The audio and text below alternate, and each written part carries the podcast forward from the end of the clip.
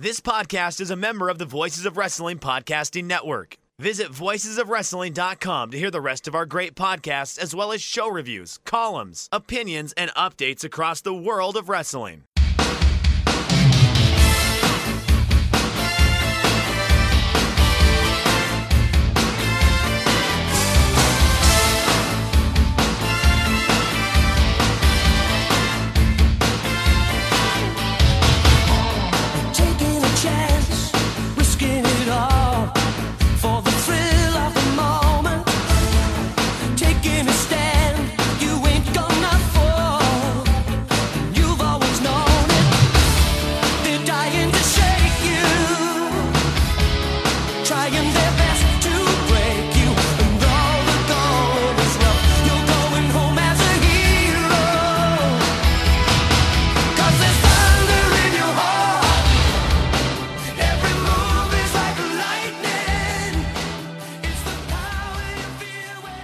Hey there, Thunder Buddies and Travelers Down Thunder Road. It's us, Days of Thunder, the WCW Thunder rewatch podcast that you didn't ask for, but we did anyway, coming to you as part of the Voices of Wrestling podcast network. I'm your host, your wild stipulation on Thunder Road, Dave Ryan, and I am joined as I am every week by my faithful co host. He's Stagger Lee Malone. Lee, how are you this week? I'm good, pal. A bit uh, perturbed at the dog collar around my, my neck. Yeah. But uh, hey, listen, we do things for this show that people don't expect. Yeah, and I've got my piss contacts in. More on that later. Piss contacts. It's fucking it's the one memory I have of this show at this point. Um yeah, uh it's weird because like I suppose uh let's uh, uh go a bit inside baseball. Uh as people are listening to this, you you're away on your jolliers. No, I'll be back and all. Will you? Oh, so you're just being a lazy fuck, basically. Well, no, we normally record No, no, that's grand. No. the, the, the Monday yeah. before the show comes out. yeah. I will not be in the country Yeah. until late on Monday. See, this is what happens. Malone's got a whiff of that sponsorship money now, and he's just fucking jet setting. Listen, the the, the first the first uh, quarter of that uh, sponsorship money has come in, and Yeah. Listen, plans have been made.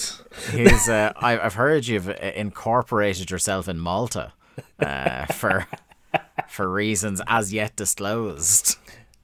listen, I just there's there's been a recent opening in the uh, in the football agent world, so I may or may not be taking some meetings. That's all I'm saying. Maybe I, uh, you know, I was talking last week on the show about how you know Stagger Lee is gone. Should we should we look at a new nickname? And the Denis O'Brien of podcasting is right there. Just saying. Listen, that money was just resting. Hey, buddy. I do you know what my uh, one of my uh, big takeaways from the last show is? Speaking of the last show we did, I got four words for you. Snack talk is over. Yeah, man. The people t- love the the, snack talk. Thunder buddies are digging snack talk, even though like it's a it's a thing that has become a bit on the show, but was not actually intended to be a bit.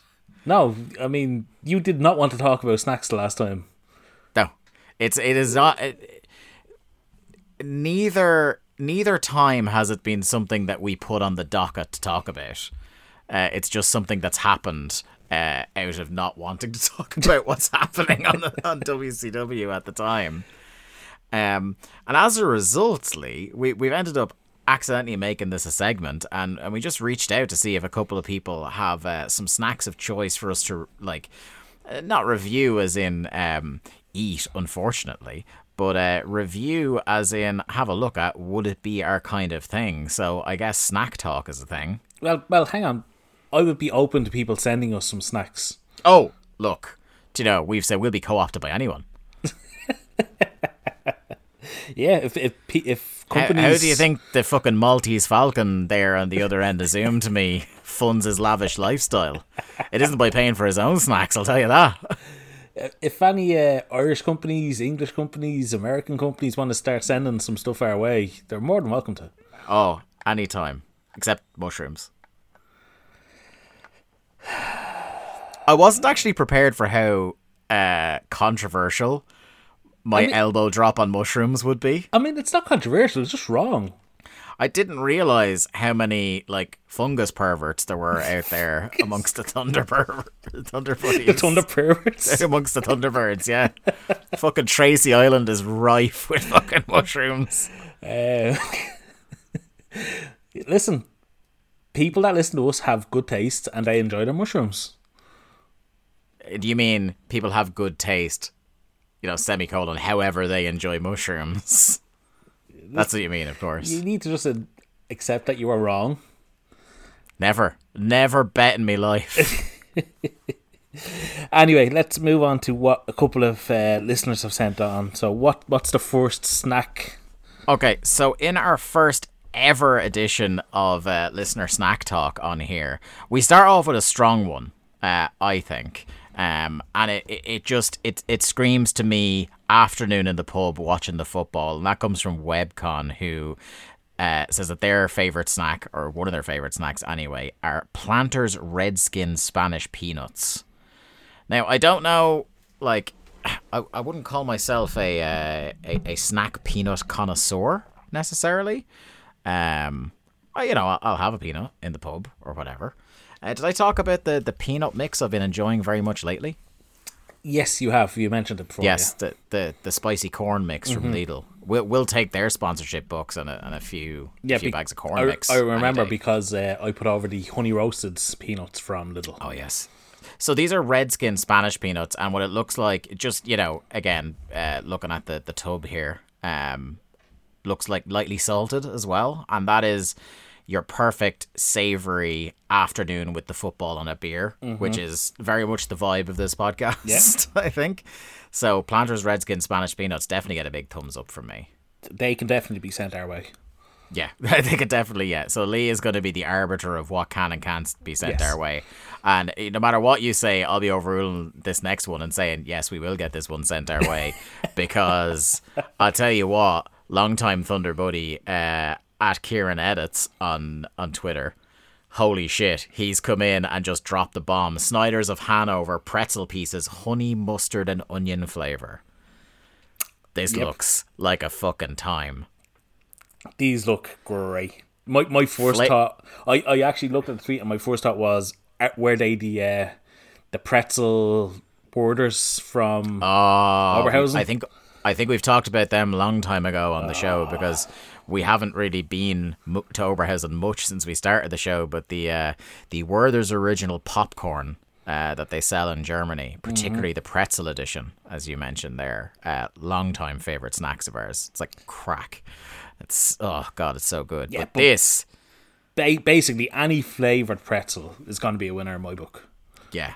Oh, I love the, the the little sour cream and onion ones you get in um you can get in Tesco. Can't think of the brand. It might be Snyder's as well. Um, but these, yeah, flavored sourdough hard pretzel. I'm fucking wow. Once again, a point, a good point, and a handful of these. You can't, you're not going to go too far wrong. No, I, although I almost think this might be like. I, I think the, the honey mustard and onion might be like a little bit too lush for just having with the match. Hmm. You know, is this a like I'm I'm entertaining guests and I would like to impress them with my savory snack? Oh, like you- as a as opposed to an afternoon in the pub. This is I'm having people over for the Super Bowl. I was just snack. to say you're having people over for the Champions League final. Let's put on a spread. Yeah. Yeah. We we used to do like over in this house when I had the, the lads living here with me. Um we used to do Super Bowl, um, WrestleMania, um, what else would we do? Like if there was a World Cup or European Championships, Eurovision, obviously the on, the last true sport. Um and this would be the kind of snack that I would consider for that if I'm like if I'm really putting on a show. Um, that would be it. Our final one, also very strong, and this is the one. So the first two, I kind of, I knew that like, you know, salted peanuts. It, it's not reinventing the wheel, is it, Lee? And pretzel pieces. We've heard of pretzel pieces before. Now the honey mustard onion was new for me. This next one, from Tim Emmel, this this blew my tiny little mind.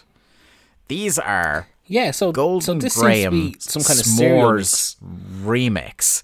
It's bits of Golden Graham. We've got uh, Cocoa Puff cereal in there as well. uh, hunks of marshmallow by the looks of it. I I mean, this is just.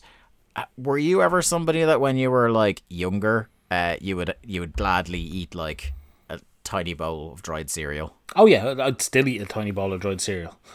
And uh, funnily enough, this is very reminiscent of the cereal I would have like dry as a little snack, Shreddies. Oh, okay. Shreddies See, I've, growing I've never eaten Shreddies as a dry cereal, but Cheerios and um, Rice Krispies, yeah, absolutely. Cornflake, any type of um, like cornflake or flavored cornflake, yeah. Yeah. Holy shit. And this is one of those, like, it's a 5.5 ounce bag, and it's one of those ones that, like, it's cute because it says resealable pouch, as if it's going to take more than one sitting to power down that sucker. I'll tell you what. Yeah, I You know, as documented on the show, I've been looking after myself a lot more the last year, and I've noticed that uh, in correlation with that, I can't, it, I, with one exception in an anecdote I'm about to tell, I can't eat as much as I used to. But I'll tell you, I will make a damn good stab at putting down one of these bags in a go. I don't even think it'd take very much. Five five and a half ounce shouldn't be too hard. You see, it's quite light cereal, though, isn't Mm. it? So, like, you could get a lot in 5.5 ounces. I, I guess Tim is the expert here. Um, but yeah, if you have a snack food that you uh, maybe don't think we're aware of in particular, I'd like to see regional snack foods. That would be a really Oh, yeah. interesting snack talk.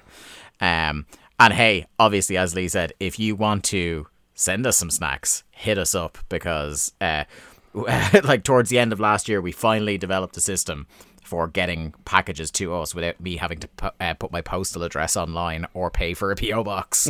So, two things I was unwilling to do. Listen, if any wrestlers had my home address, I'd be in trouble.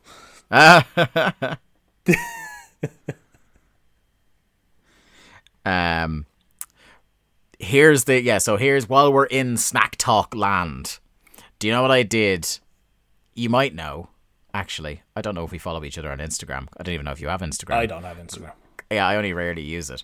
But do you know what I did for the first time in two and a half years? Uh, yesterday, as we're recording this, Go for it. What did you do for the first seven two and a half years? I went to a buffet. I thought Hang on, hang Lee- on. Alan Forel's ears just perked up. So, I, for those of you who don't know a lot of the history of kind of like um, our group of like this weird corner of Irish wrestling Twitter that the two of us were kind of like spat into the world from.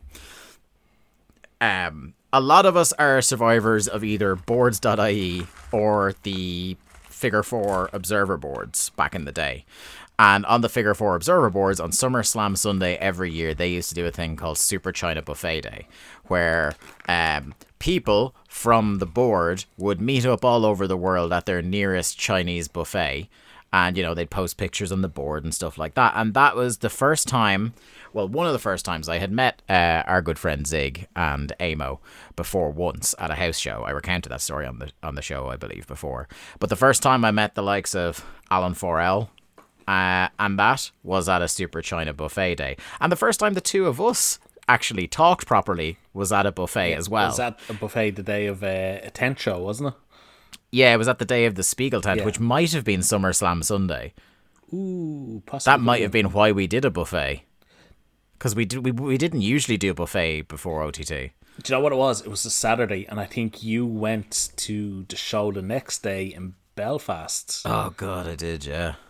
because there was somebody that was in the room next to you that Yes. Yeah. No, no, no. That was a different show. Different Okay, show. oh, that one. yeah. This one was still in the summer because I remember uh, we were uh, we were outside in t-shirts. This the show you the show you were um the the show that we went to the China buffet day was the Spiegel tent show where we were stuck in a queue with someone who was trying to swear blind to me that Brock Lesnar's diverticulitis was a work Jesus. and that CM Punk was winning the Royal Rumble that year. CM Punk, who at that stage had been gone three or four years from WWE. Wow. Yeah. So that was the first time you met Robert. Here he is. Here he is. Fucking name a dirt sheet, brother. uh, anyway, um, I went to this buffet. So this is my first. Buffets had been long part of the tradition of our friends group, uh, which is all that preamble was just to say that. Um, But when COVID happened, I kind of wrote off the idea that buffets would ever be a thing again.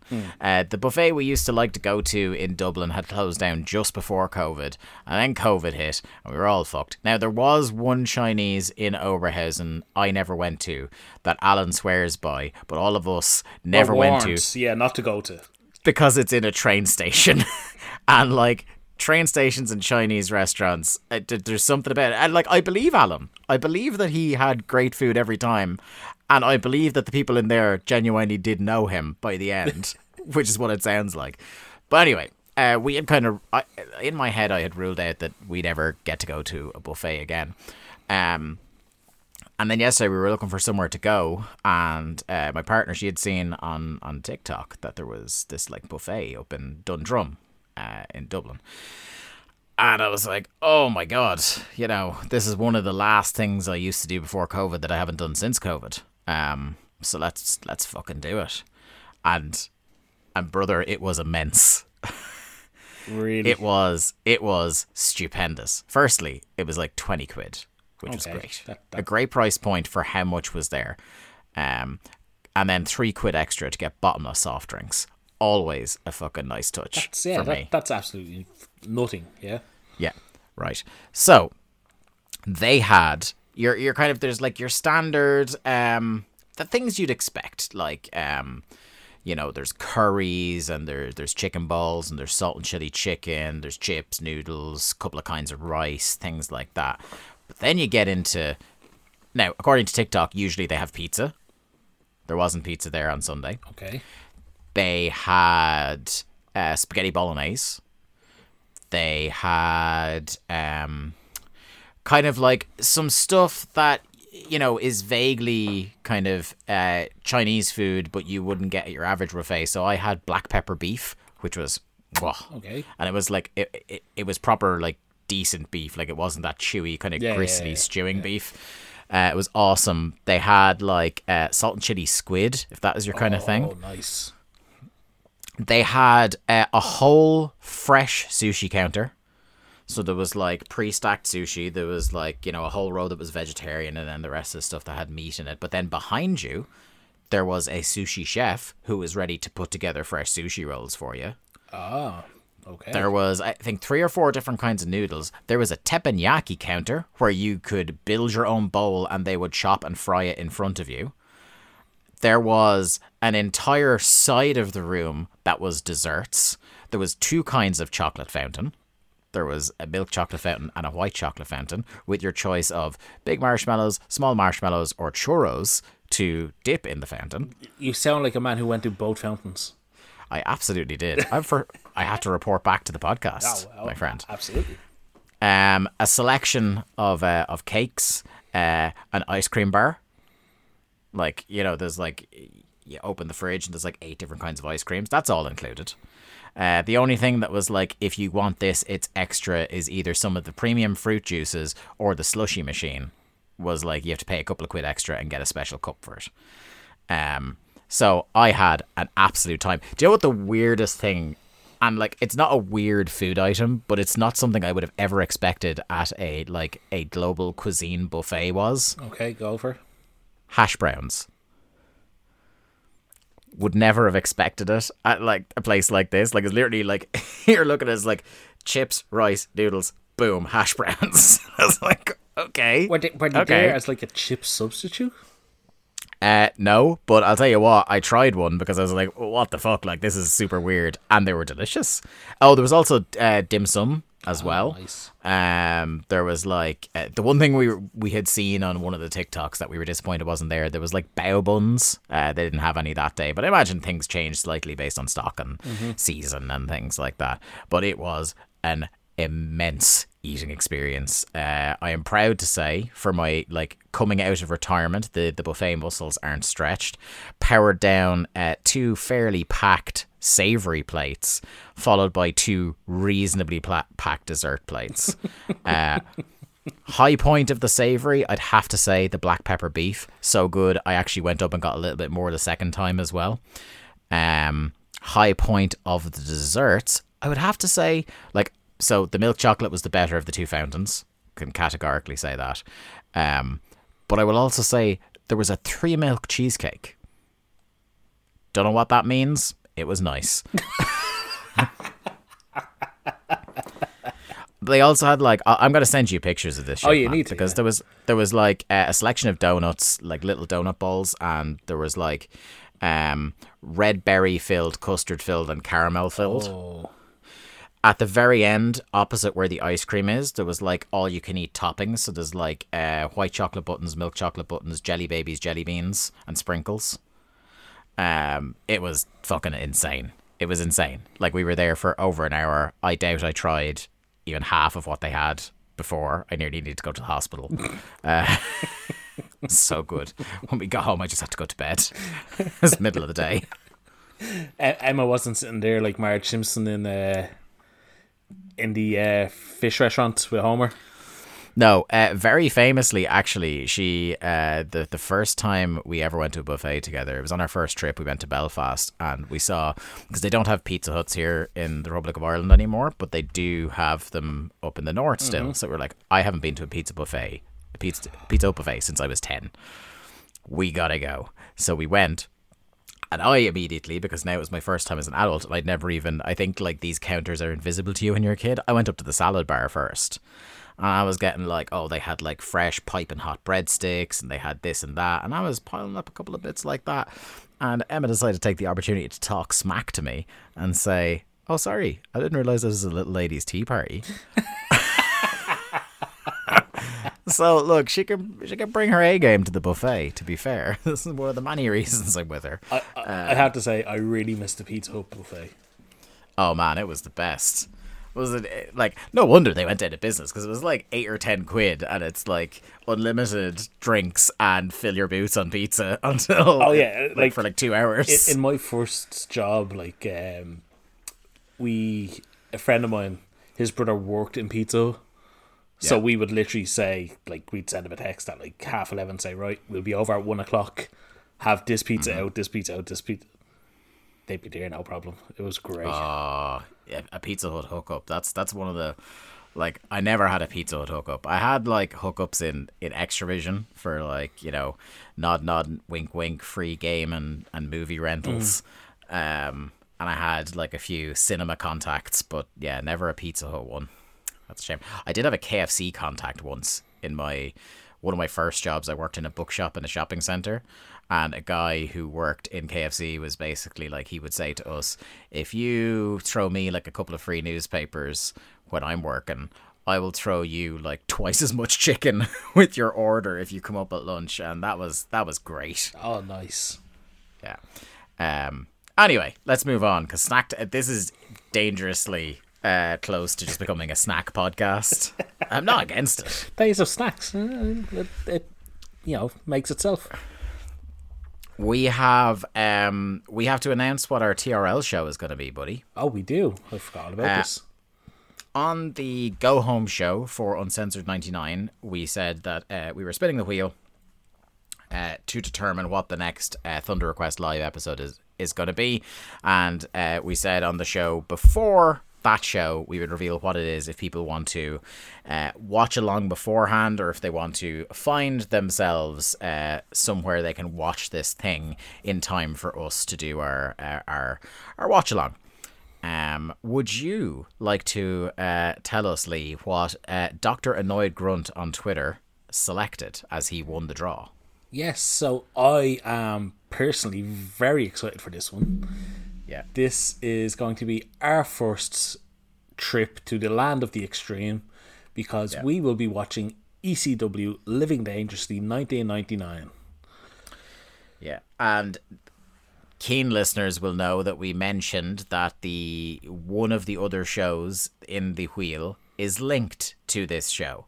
Uh, it's later in the timeline, but in the same company. So uh, yes, we are going to the next two TRLs are going to be ECW ECW pay per views, yes. in both in 1999, I believe. They are, yes. Yeah. Okay, so yeah, that's that. But you may have seen on Twitter that we said this show was going to have a Tony Khan sized announcement. And it's not the Forbidden Door, Lee. Although, if you know, really. if, if we want to get If anyone wants to invite us through that door, we will gladly go. Our announcement is, and we're both on tenterhooks. Is something we've been talking about for a while. And we didn't know how we were going to announce it or when we were going to announce it, but you know, we, we felt it in our waters. Now is maybe the time to, to shit or get off the pot. So, from June 1st, Days of Thunder will have a Patreon. Mm, says you, listener at home. Now, before anybody panics, I want to remind you of what I have said many times before Days of Thunder and its constituent shows that are currently in the stream always will be free. So you will never have to pay for Days of Thunder. You will never have to pay for Days of Thunder doing pay per views. You will never have to pay for Cast and the Furious, although I think Cast and the Furious will become a free post on our Patreon is my plan for it, rather than cluttering up the Voices of Wrestling feed. This is this is literally a staff chat on the air because that was just an idea I had about an hour ago and forgot to tell you. That's my idea at the moment, Lee. That- Hope you like it because I've said that's it no now. Um, so all the shows you're currently getting and the timeline, never going to make pay for that. TRL also the remain the remainder of season one is all going to be as we announced previously on the free stream. Now I suppose we go to the the whys and the whats. So why are we doing it and what are you getting for your, your hard earned bucks? Um so the why really Lee is that you know we've been doing this show for a few years now and we have yet to have a year where the podcast is in the black because we've never actually looked for any mm-hmm. like financial recompense for ourselves. Um, not that we want to be like living in a solid gold house with a rocket car, but you know we do invest quite a bit of uh, money and time into the podcast. Uh, hopefully sounding good, and even more hopefully being good. Uh, in terms of like my recording setup cost quite a bit of money. I got it for this show. I got a, a Zoom recorder for when we can go and record with other people in the room with us. Ha! Thank you for that one, COVID we got to do that once with Johnny, and then the world ended. Uh, but that was an idea. That was the original idea for Pick Your Poison. Was we would go around to people uh, and chat to them, you know, on our weekends away that we were always going on at the time. Yeah. Fuck's sake. Um, so yeah, basically we've been kind of, and even just now, like since pandemic times, and since like Skype really just Shit, and like properly shit the bed. Yeah. yeah, um, since we moved over to Zoom, so we're we're paying for a proper Zoom account, and obviously that's a monthly fee, so that's coming out of our pockets at the moment. So all we really want is to break even. You know what I mean? We we just want um just a few dollars uh to be able to. We've no like grand ambitions here. We won't say no to your fucking money. Uh, but the idea is, it would be really nice if we could do this thing without it costing us money, and if even we could like squirrel away a little bit to say when the time comes to upgrade any of our recording equipment, like if Lee's laptop, as it was threatening to do for a while, uh, caught fire one week, that we would have a little bit of money towards a new one or a microphone if one of ours breaks or something like that. That we'd have a little bit of reserve, um, and that also I guess we can, um, if there's some money coming in, we can justify to our better halves why we spend so much long, so much time on this shit. Yeah, because trust me, like you just said, we put time and effort into the show, so we decided to put more time and effort into more shows. Yeah. So uh, that's the thing. So now we get to the what. You know, the why is fairly basic. It's you know why a lot of shows do this kind of thing.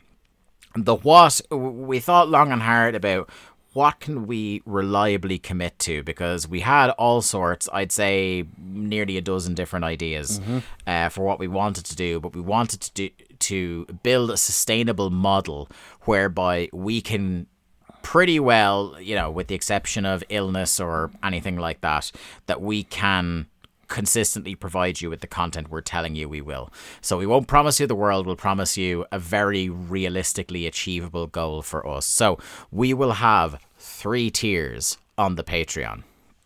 The first the first tier I have called the Enos Alert tier. Um, and that's just a one dollar tier where you can you can chip in a couple of bucks or one euro tier, should I say, for us filthy euros. Um, it's a one euro tier where it's basically just, hey guys, love the show, don't necessarily need or I'm not necessarily able to afford some extra content this month. Here's a here, Here's here's, a a, dollar. yeah. Yeah. here's a euro. Here's a couple of bucks. Uh, just to throw your way because I appreciate the show. We appreciate you. Uh, at that tier, you're not getting any extra content per se, but what we will post is a couple of days after each and every regular Days of Thunder, we're going to post our show notes uh, as $1 tier posts.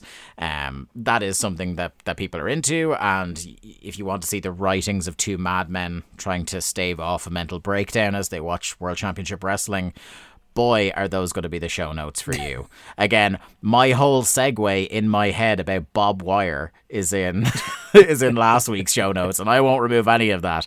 As I was saying to Lee before we start recording, the only thing I'll change is any egregious spelling errors, which will completely discredit me with the listeners. Yeah, exactly. Um, the middle tier. This is this is the juicy one, Lee. Are you ready for this?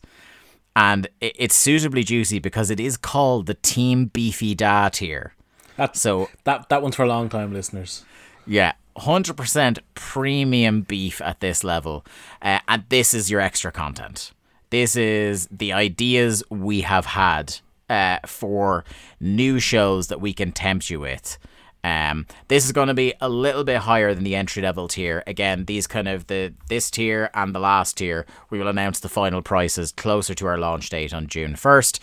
The Team Beefy Da tier uh, is extra podcasts is the main thing you're getting. You're also going to get um, access to my match of the year tracking sheet. Uh, which I try my very best to keep up on, uh, and I'm going to see. I'm going to mess around because I also would like. Uh, maybe I'll do a like a, a a post uh, looking for comments, but I also always appreciate recommendations for my my match of the year tracker because my you know my wrestling consumption can sometimes get very narrow and stale and I, I like to watch different things expose myself to different styles different promotions and things like that. So maybe i will try and put in a facility there to to recommend stuff to me. But my match of the year spreadsheet is the dullest thing on this uh on this list.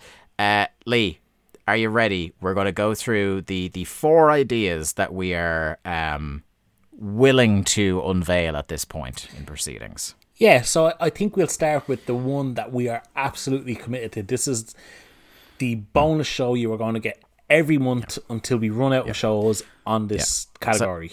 I, I should say structurally in terms of um so everyone knows uh, a regular Days of Thunder comes out every two weeks. We are going to up the commitment of monthly podcasts on the Patreon to the point where on most months you should get at least one podcast a week. You know, you'll get uh, on Days of Thunder weeks. Days of Thunder will be the podcast that gets posted. That's on your VOW feed. That's on the Days of Thunder feed. But the alternate weeks, where we would have weeks off from the regular timeline, is when you will get an extra show if you're a patron.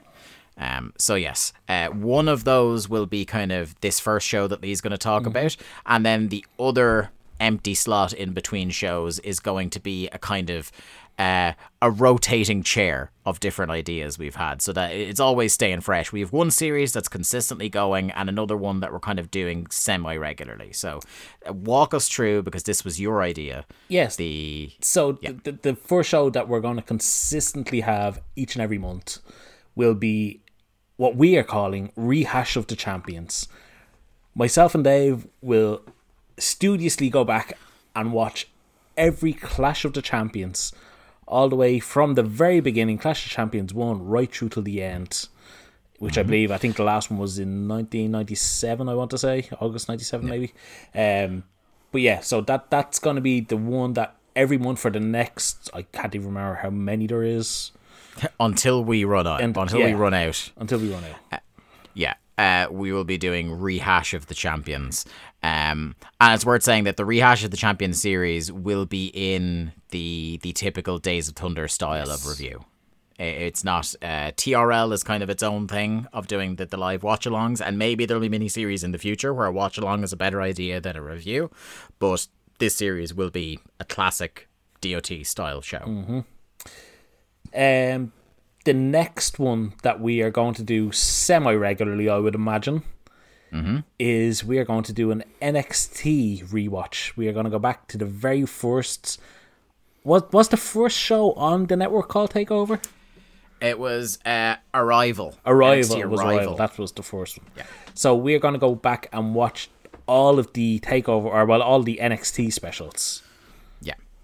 But you know the the NXT special thing, you know, i again, it's been done a couple of times, so it's why it's a semi-regular Yeah. series for us. Um, it was a big part, I think, for a lot of people of our generation, uh, of that kind of mid 2010s boom. It got it got a lot of people through some kind of really bad wrestling on the main roster, yeah, and it was a reason to stay in touch with kind of mainstream American wrestling. So we- we'll be watching all the the NXT specials uh, on that. Uh, then I want to proudly announce the next one, Lee, and that is that Days of Thunder at the movies is going to become a regular program. Uh, well, a semi-regular program. Um, so we have lots of ideas for this one. Uh, I I suppose at first we'll try and at least tangentially relate it to wrestling. I, I want to make one point. okay. There will be one Days of Thunder at the movies on the main timeline. Yes. Ready to Rumble will 100% Oh, be on the main so- timeline. Ready to Rumble will be on the main timeline for free. Um, what else will be on it for free? Arquetaween, our yearly Oh, tradition cream, yeah, that we started last year, will always stay free on the timeline. Um, another limited series of ours will always stay free on the timeline. That's our WWA shows with uh, Garrett and Liam. Which they Um, still haven't agreed to, by the way, but they absolutely will. No, no, yeah, I, I'm just taking it as fait accompli that they're locked in with us until we run out of WWA. Um, yeah, I think I think that's. I think that that, that was the only ones that, yeah, absolutely will stay So- on, the, sta- on the. we have a bunch of like I, I think everybody in their head can think of like a bunch of movies that either are about wrestling, are related to wrestling, or wrestlers. wrestlers are in. Um, you know, like the the, the all time horrible classics like Abraxas and and shit like that. Uh, I very much want to watch The Punisher with you. Yes. uh, with Kevin Nash in it. The, Um, the really bad longest yard. Yeah, it's gonna and it's gonna like vacillate wildly in quality of movie. Um, but I'm looking forward to because anytime we talk about movies on this show, I have a really fun time, and they're kind of like a laid back change of pace for us. Um, then an, another kind of slot that we rotated in, we're kind of leaving a space on the calendar that sometimes we'll do like one off or limited series things that I really don't think justify doing it monthly or bi monthly or anything like that. We might do a couple a year. Uh, of this or that, and a couple of ideas we had for that kind of slot. Um, fantasy drafts are a thing that you you would like to do. You know, we we'd invite friends of ours on to do like a fantasy draft of a uh, you know maybe say Certain topics. pulling it out of my head. Yeah, pulling it out of my head. Like we don't have any solid ideas yet, but say like the Thunder ninety nine roster, we could do a fantasy draft of, or or something like that. Um, another limited series could be listener polls. Hey, we've had an idea for three different shows that don't really fit anywhere. Here's a poll. Patrons, tell us which one is best.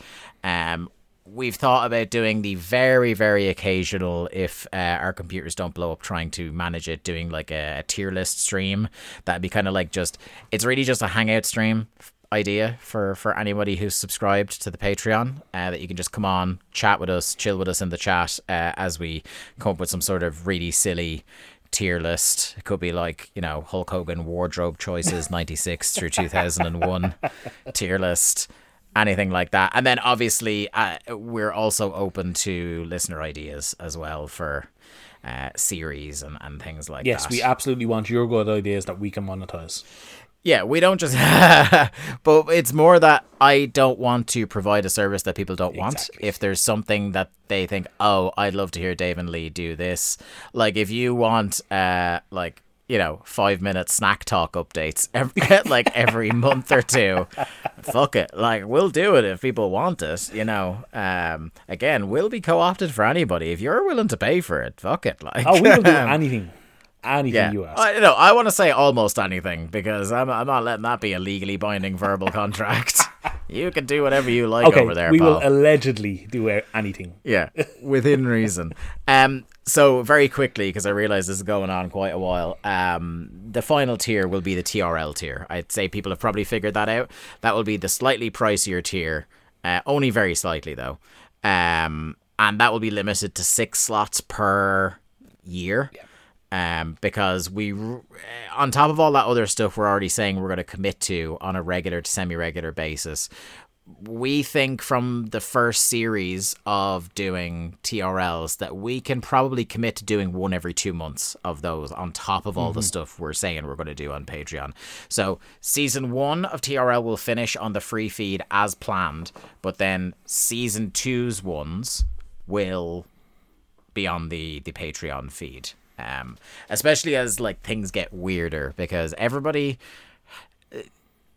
there are some bad wrestling shows on the list and there's some good wrestling shows, but nobody has gone with a completely mental pick yet that uh, absolutely a complete tonal shift from what we do. So I kind of I want to give the the pa- Patreon feed is where the weird shit's gonna happen. So I think you say that as somebody who has never seen the show that Miss Erin Quinn selected. Yes, yes, that is going to be Sorry, Aaron will obviously be our last TRL on the main timeline. for And season. Let me season tell one, you, yeah. they have selected a doozy of a show. Fucking hell, yeah. Every time I'm reminded of it, I'm just like, yeah, we're gonna have to do that, aren't we? But anyway, um, look, we're not gonna. Every time we talk about Patreon, we're not gonna beat you over the head like we just did there. This is kind of just our launch announcement. Uh, stay tuned to, like I said, it will be June first that it will get announced. Uh, we'll drop the the URL on the day. We'll drop some kind of like some sneak previews, maybe some little clips. We should say that we could obviously open the Patreon as of right now, yeah. but we don't want people to get charged for like half a month or to, to you know somebody to log in on the 31st of May and um, get, Get charged double get double charged. charged then no it, it will Yeah. the Patreon will go live on June the 1st Dave will set it to go live um, June 1st LA isn't it LA time It's roughly the same time of day where the podcast would get Yeah. posted on June 1st. So it's kind of like morning time, West Coast on the States, but it's like lunchtime, early afternoon in Europe. Um, I think is the what we've discovered is the best time for everyone. So yeah, we'll have some uh, some previews, some some links and stuff like that. Um, and we hope you'll join us there. If not, that's absolutely fine. Don't worry yourselves. We really just appreciate you listening in and being along with us for this journey. We're gonna keep going till the wheels fall off, regardless. But we would really appreciate it uh, if you decided to become a patron patron for all that extra content. and, and if you So- enjoy the wheels falling off we can guarantee it absolutely will happen on Patreon Oh yeah, yeah, hundred percent. if you think we go on some tangents on this show oh holy shit, um, we might actually book out uh, a deathmatch e-fed. Uh, that'd be that'd be a hell of an idea after the last show. anyway, shall we do it, buddy? let, let's get into uncensored 99 This episode of Days of Thunder is brought to you by the fine people at HelloFresh. With HelloFresh, you get farm fresh, pre portioned ingredients and seasonal recipes delivered right to your doorstep. Skip trips to the grocery store and count on HelloFresh to make home cooking easy, fun, and affordable. That's why it's America's number one meal kit. Get farm fresh seasonal produce and easy to make recipes delivered right to your door every week. It's all about convenience with HelloFresh. Not only do the ingredients come pre portioned so you're not overbuying or wasting food, but it's easier than ever to get filling meals on the table in a snap with options like family friendly or quick and easy recipes. To avail of the offer that HelloFresh have made to you, the Days of Thunder listener, please go to hellofresh.com slash VOW16 and use the code VOW16 for up to 16 free meals and three free gifts. That's hellofresh.com slash VOW16. Use promo code VOW16. That's HelloFresh, America's number one meal kit. Now back to the lads. Okay, this is Uncensored 99 from Louisville, Kentucky, uh, 14th of March 1999. And, like, do you know uh, something that for some reason I could not get out of my head at the start of this show is that it is the, uh, I believe, the same building in which just about a year later, old Booger Red himself, The Undertaker, returned at Judgment Day. It was in Louisville. was it Yeah, because do you remember? Uh, I think in the show opener, Team Eck did the the jug band five second They pose did, for that's Louisville. right. Yes. Yeah. Jeez, so of all the things to come up in your mind, I, I, when I was so what age would I have been? Like 10, 11 ish when Judgment Day two thousand happened. I watched that VHS when I got it so many times over. I was ten year old me was so into Booger Red Undertaker. I have no, I have no reasonable defense against it. and, to, I and think- to this day, Dave is the biggest Kid Rock fan in Ireland. Oh, 100%. Uh, ball with the ball and all that. Um, hang on, hang on. I, I'm gonna jump in and say I have my son listen to that about two years ago. and let me say, my wife was not impressed the first time she was in the car and that song played. she filed for custody. uh, um, yeah, I think like for most of 2000, I was super into the Undertaker, even though he was shit. Um, and I think I finally like, even though um. I, I don't know why I completely fell off him, but uh, Survivor Series 2000 with the snakeskin snakeskin pants. trousers is like the last time I remember being like, this guy is cool. When he got those snakeskin trousers, I was like, oh, okay. yeah. Um, but anyway, this is Uncensored 99. And I hope, Lee, that you like moody cage construction videos because they're back with a fucking vengeance on Uncensored. What was with all the video packages on this show? People have already bought the pay per view. You don't have to show the same video packages again.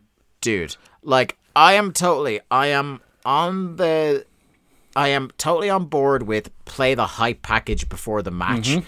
I, I think with the right video package and the right match that gets you and the people in the building at a fever pitch waiting to see Yeah, and it, it, it also gives a buffer between the match that just ended, and that I get that hundred percent understand that. Yeah, but you are showing like none of this, especially. I will get to it when the cage match happens.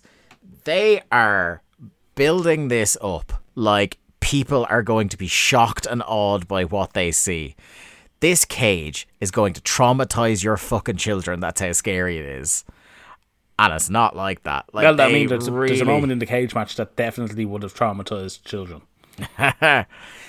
So, Tony calls this the most unpredictable, most dangerous, most mind boggling pay per view of the year, and in some cases, that last one is particularly true. Uh, I do love his description of trying to put over the matches on the show by saying, Tonight you will see many bizarre stipulations. I love that fact that he called it the most mind-boggling pay-per-view of the year. He has no idea what's to come in 1999. Oh, oh no. He fucking wishes. He fucking wishes. Uh, mean Gene reminds us that tonight all matches are unsanctioned, in spite of there being many World Championship Wrestling belts being defended on, on said unsanctioned show. And WCW referees and officials. Yeah. Um, and, you know, obviously plugs the hotline, all that good shit. Uh, we then immediately get another video package for Nash and Rey, which isn't happening for a while. Yep. You really should like i am i am absolutely and like like i said i love video packages but when you start the show once you've done video package to open the show into the ma- pyro matches, yeah. commentators match. You have to start off with a match. and it has to be a hot match. And i am pleased to report that this opener for me anyway was a hot opener. And this was the world cruiserweight title as Billy Kidman defended against a randomly debuting at, in WCW right now, Mikey Whipwreck. Mikey coming out without music totally kills Bam Bam Bigelow's gimmick. it wasn't like Mike. Because they've given didn't it didn't Hak come out with no music the first week, and then they gave him music straight away because there was already a guy with no music, and now there's another guy with no music. Like, are we supposed to believe Mikey just showed up backstage and like, give me a title match? Certainly if you weren't familiar with Mikey Whipwreck and how he dresses himself, you would think he had just showed up and found like a couple of spare knee pads lying around because it's for the uninitiated in WCW. He looks like shit. in terms of like his his dress sense. It's very authentic to Mikey Whipwreck, and if you're invested in that guy, it's pretty cool to see. This is fucking Mikey It's, Whipwreck. yeah, it's full on Mikey Whipwreck in WCW. But yeah, like he has knee pads over his boots because he like can he not afford kick pads? evidently not. Or did do you, do you think Mikey saw Ahmed Johnson in 1996 and said, "Oh man, look at all those knee elbow pads on his knees. I need to do that." So at first I was worried for Mikey because again, people there were some people who knew who he was, but like by and large the crowd were kind of like they were definitely into Kidman obviously at the start, but they didn't know what to make of Mikey Whipwreck. And also you had Heenan on commentary who thought the funniest thing in the world was not being able to say his name right. So you had him doing things like calling him shipwreck and like, you know, uh, you know, is he going to get the win here? Is he going to be on Gilligan's Island? Uh, shit like that. Uh, Mikey Whipwreck, only 25 years old at the time. No, he's not. The, the road will own you. Jesus Christ! I would have said mid thirties. Yeah, yeah. Um, so, I really enjoyed this match. I thought, yeah, it was really good. This got it got it's the only match that like got uh near notebook levels uh from the Observer. This was three and a half stars. It was the only one to rank inner close to that on the show by the looks of it. Well, I mean, Da- Da- Dave is obviously wrong. Um, I thought Whipwreck put in a great showing here. Um, Yeah, I mean, you you talk about someone coming in and getting instant credibility for like going toe to toe with a guy who's been like for as much as we you know say WCW haven't elevated somebody like in the past what eight months they've really done a great job elevating Billy Kidman. Yeah. Kidman has been against guys where you've seen him like outwork, out wrestle, out flip dudes. Mm-hmm. And the early minute or two immediately establishes Mikey's credibility because Kidman is trying all that shit and Mikey is keeping pace with him Exactly. Yeah. And throwing in some of his own stuff. And he hits a couple of cool moves in here. Like he does this uh like springboard knee to Kidman's face while he's like dangling on the ropes and like it sends both of them going arse over TKL to the floor. That looked cool as shit. And uh, what I really appreciated from Mikey's work here, and obviously, you know, Kidman, a great dance partner and a really good sympathetic baby babyface. Whipwreck, going from most of the crowd not knowing who he was, immediately established as a heel Yeah. In this and getting over as a heel. and and instantly because of that, every time Kidman is on offense, the crowd are up and they're loud and they're into this. Yeah. It it it's great because you know when there's like a hot baby face in there with a heel that no one cares about, you can tell the difference between that and when people do invest in the heel. And that's, you know, we've talked about the Chavo thing before, where like the baby face is on offense and everybody's hot. And as soon as, you know, Chavo in the example I've suggested uh, goes on offense, the crowd completely dies. Well, in this case, you had, yes, the crowd was absolutely hot for Kidman when he was doing this shit. But there were moments of genuine like gasps and people thinking that Kidman was in legitimate danger within a few minutes of this match. You know, he does like a, a variation on a, an Indian deathlock where he's pulling Kidman's hair instead of like locking under the chin, yeah. and it looks really good. And and that got a that got um a shriek from the crowd. He also did uh, like a slingshot leg drop for a near fall, and people bought it because I suppose that's that's one of the benefits that somebody that establishes himself as a heel without people having seen them before is no one knows what his finish is. You know, there's that small element of the crowd that do. Yeah, a- anything realistically could be the finisher, especially Yes. because they're cruiserweights as well, yeah, which is something we've seen previously. Like, like Kidman or um, Juvi like has two finishes. Rey can kind of hit a hurricanrana from anywhere, stuff like that. So like, yeah, Mikey coming in and just getting a flash pin on Kidman to win the belt wouldn't be out of question. No, absolutely not. Um, and yeah, so like it's back and forth, and the crowd is really, really hot for it. And Uh, big dive to the outside from Kidman, like, and he jumps quite far on this uh, on this springboard, and he works that he's hurt his knee. Um, they get back up to the apron, and I, I, I gotta try to describe this that like he drapes Kidman over the middle rope with the top half of his body kind of leaning into the ring, and then slingshots over with a leg drop. Looked It looked really fucking good, yeah, disgusting. you know, looked disgusting in the best way. Um, Kidman makes a comeback. Um, there's a shooting star press attempt. Um, and I think the most was this a shoot shove I've seen in a long time where you know like somebody goes up and they do the dramatically fall onto the ropes and that crotches mm-hmm. them like Mikey gets up and fucking yeets Kidman off the top rope and he splats on the fence outside it looked great It, it- again, it's just things like that, like really added to the match. I thought, like like Yeah. you say, it's the first time you've looked at it and went, Jesus, that actually could have been a legit shove. Yeah, um, they they go over the fence then, and they kind of do a couple of spots in the crowd.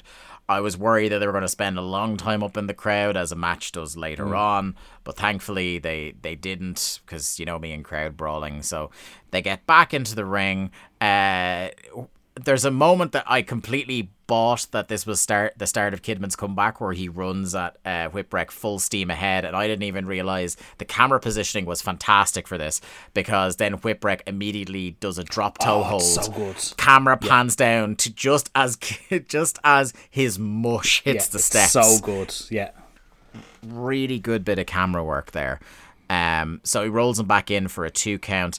Um, something else I gotta say. So like, um, we talked about Whipwreck's gear, but like his his makeup physically, like he's not the biggest guy in the world. He's not the buffest guy in the world, the fastest guy in the world. Like he's his whole thing in WCW is like he's just a guy. Yeah. Do you know what I mean? That's that's where the endearing babyface thing came from. Is like he's just a normal dude who won't fucking give up no matter how much he gets the shit beat out of him. Um, so with that said, it was really interesting for me to see him as the like the bully in this match because that's what he's doing in the moments where he's on top. He's just kind of like you know, slapping Kidman around, and again, he's putting on all these holds where he's doing a little bit of the hair pulling, uh, just a little bit of heel work, but not like you know playing to the cheap cheap seats It's it- heel level. It's not something that he could have possibly done in ECW. So it is quite quite startling to see him come into WCW and instantly be that guy. Yeah. Uh, Like I'm not saying like obviously the the booking of Mikey Whipwreck was something that people still talk about to this day in ECW. Uh, so I'm not necessarily saying you know he should have come in and they should have booked him exactly like that all over again in front of a bigger audience. Um, but often sometimes when you give someone a complete departure in their first match somewhere else, they it's it's a real sink or swim Yeah. thing, and I, I think he did really well here. Yeah, I, absolutely. I, like we said, thro- all throughout this match, he was right there with Kidman, and because he was so good at what he was doing, the fans were were there for Kidman like throughout the whole match. Um, yeah, I think it's just after they get back into the ring, Mikey does like this kind of snap swinging neckbreaker, yeah. and it's at this point in the match that that Heenan, to his credit, starts putting over Mikey. Yeah. Uh, by about like halfway to two thirds of the way through the match, like he's doing things where he's like, I really like this guy. You know, even I, I think slightly earlier when um when he takes that big uh, bump off the Kidman dive, even Heenan's like, God, this guy, like he keeps coming. Yeah. You know what I mean? Like he he proper respects his hustle. There's two mo there's two matches on this show where Heenan starts off not interested and he gets turned around completely by the end of it. And we'll talk about the other one later It's on. it's almost Um, like good wrestling appeals to, you know, veterans Yeah, in the or- business. Yeah, or like just you can tell how much uh, you know. Everybody knows that by the end, Tony and Brain are completely checked out on the company, but you can tell even at this stage how refreshing it is for the commentary team to have something different, someone different, something to talk about that isn't like the same. Oh, what's Hogan doing this week? You know. Um. So belly to back off the top, where I thought Kidman spiked himself for a second. It was a great angle and sold incredibly well. And again, that's not something you see very often because Kidman does the um the kind of inside out bump. He doesn't actually fall with Mikey. He kind of does Yeah. the you know the the the kind of inside out German bump where you land, you pancakes on his front. Um, a really good movie. You don't see that very often.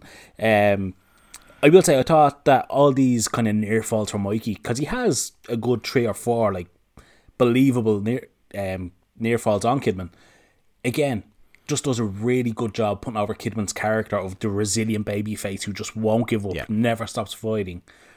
And I love the finish because what's the thing everyone says? It's a meme at this stage. You don't powerbomb Kidman. Yeah. And that plays into the finish. I I think that you know we kind of clowned on when we were doing the predict the matches game at the end, like Mikey fucking Whipwreck showing up out of nowhere, unadvertised at this pay per view. But you know what? I'll throw my hands up. They nailed it for this. Like it was a, a perfect matchup of these two guys. Just just like you said there, like it played into both the characters they want to get over here, uh, and we see Whipwreck a little bit later on where you can tell the idea they they have with him. But anyway, um, power arm reversal, as you said, uh, shooting star press and a win. Excellent little opener. This is you know we. I I think I feel like monthly at this stage we talk about the art of the opener, and They this is what it. I yeah, want. Yeah, they really nailed Yeah. it on this one. Um, And, you know, the Cruiserweight title throughout this run by Kidman, ever since he's got it, has really felt like important on every show it's been on. So we go from the sublime to the ridiculous. Next, a double-barreled. Uh, d- d- sorry, uh, one after the other segments of shite.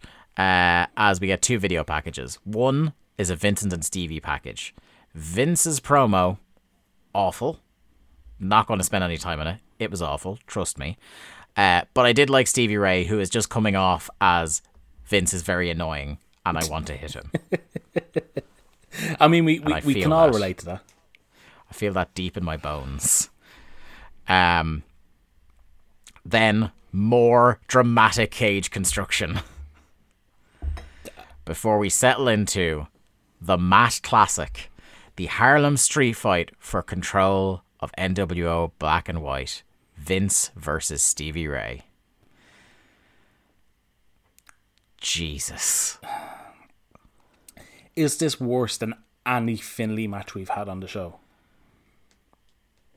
I I will say this for the match. It was short. I the only thing I can say that maybe Finlay has had a worse match that we watched is Finlay's matches have definitely felt longer. Yes. Mechanically, definitely not as bad. But in terms of how much of my life I feel went into them, there's an argument to be had there. And I will say Finlay's matches have killed entire shows. This, I don't think, killed the entire show. it nearly killed me. But yeah, um, Vince comes out and his graphic still says Vincent because he is a chump. Um, as soon as this match begins, it goes straight out of the ring for some smoke and mirrors, crowd brawling bullshit, which I I have to really fight my brain not to just pick up the phone and just start scrolling during these. I try very hard to pay complete attention to these pay-per-views and I, I it's my job. It's my job. I try. It has not always worked, but I do try. Um fuck.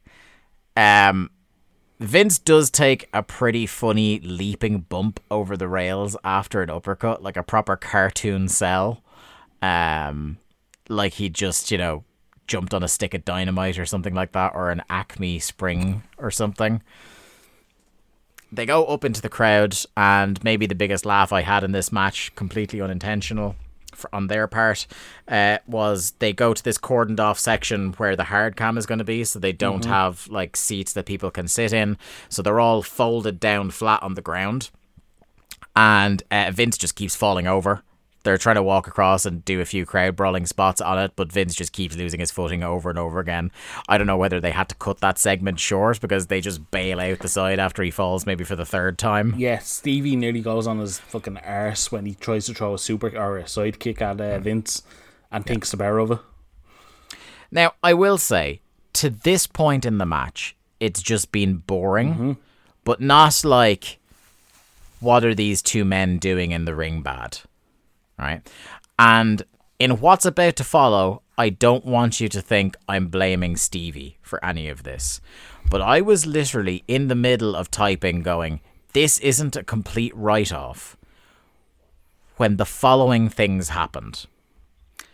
Stevie does a kind of like powerful whip into the turnbuckle. So they're back in the ring. Whips Vince as hard as he can. The spot is supposed to be, near as I can tell, that Vince is supposed to wait there, and as Stevie comes charging in, he throws an elbow back. Mm-hmm. Right? But what actually happens is, in between the time the whip spot is called and the whip part of the spot is delivered, Vince completely forgets what he's supposed to be doing and he just starts wandering off. He like he goes into the turnbuckle and just starts like I wouldn't even call it staggering because that is ascribing too much credit to him. He just starts like walking backwards completely like a lost little boy in the supermarket. And then Stevie has already started his charge, and you have this moment of panic as like, do I just fucking stop dead and draw attention to this, or do I try to make a, a silk purse out of a sow's ear here? And unfortunately, it's one of those occasions where I think Stevie got caught in between two thoughts. And Stevie is not the kind of guy you want in this situation to try and adjust a match on the fly. But what he essentially does is he jogs lightly into Vince's elbow, which has not been raised up for the elbow strike. It's still down by his side. So, like, Stevie kind of jogs and then ducks his head into the elbow, takes a ridiculous bump. Like just a proper like I've been hit in the face with a ball peen hammer flat back bump, right? And then Vince seeing this I can only describe it as he turns around and proceeds to leap face first onto Stevie's shin. Yeah, Vince can't even get the low blow part of the spot right. No. Uh, uh, luckily, uh, you'll never hear me say luckily in relation to Horace very often, but luckily the crowd doesn't have time to dwell on what the fuck just happened because just as they're about to be like, what? Horace runs out, completely distracts everybody. He throws the slapjack in the ring, shouts down the uh, the camera, "I don't care who knocks who out. I'm the leader." Please, no one tell him what the stip of this match is. Then, uh, Vince attempts to use the slapjack, but he gets disarmed. He like gets kicked, and the the slapjack goes dramatically flying. And then Stevie hits his slapjack finish. And Lee, do you want to describe what this slapjack looked like? Shit is what it looked like. I mean, look, Vince has no right being in a wrestling ring at this point. I mean, he was never a great wrestler. But at this point in 1999, with the, the roster WCW had available to it, why, in anybody's mind, did they think putting Stevie Ray, who, who was no, no great worker himself, No. he, he can do enough to have a good match, but he, you know he's he's He he is like in the the Jim Neidhart category. Yes. He is he can be a great heavy in a tag mm-hmm. team. He knows enough to not embarrass himself in those situations. But like as a singles guy or as a ring general as he was forced to be in this, no good. yeah just it's one of the worst executed finishes I think I've ever seen. It's just so bad, and I'm Yeah. just thankful we'll never have to watch it ever again. Yeah. Like for this slapjack, people usually like they throw their whole bodies up. Yeah, You know, in the air. They're they they are as close to vertical as they can reasonably get. Like it's like it's um Cesaro's what's he called a f- Yeah, Neutralizer? that's the one. yes. Vince, however, barely like flicked his legs. Like uh, he if he had leaped this far off the ground, he would not have cleared like a chihuahua that was standing there. My God, yeah. It was bad. It was really, really bad. And Stevie, as he's leaving the ring, like I genuinely couldn't tell. Was he trying to sell the Horace thing, or was it just the face of a man who knows he had an absolute stinker? Uh, I absolutely sympathize, and like we said, he's not fucking Ric Flair, but I, I think it's the face of a man who knows that this was just absolute dirt and feels bad for the fans. It was so bad.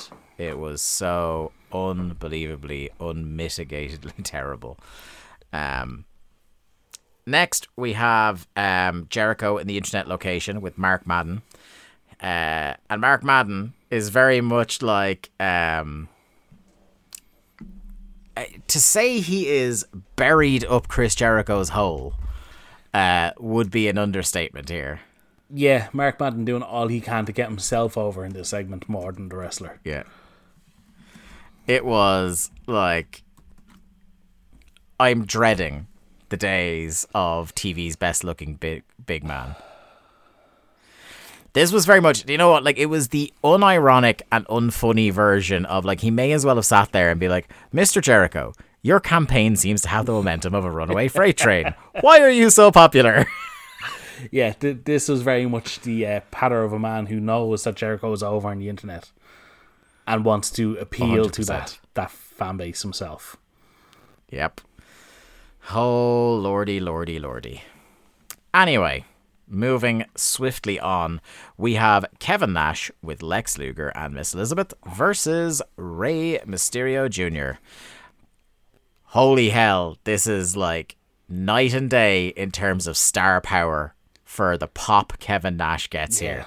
This is this is like top tier. I was I was reaction. stunned this match was on so early in the card.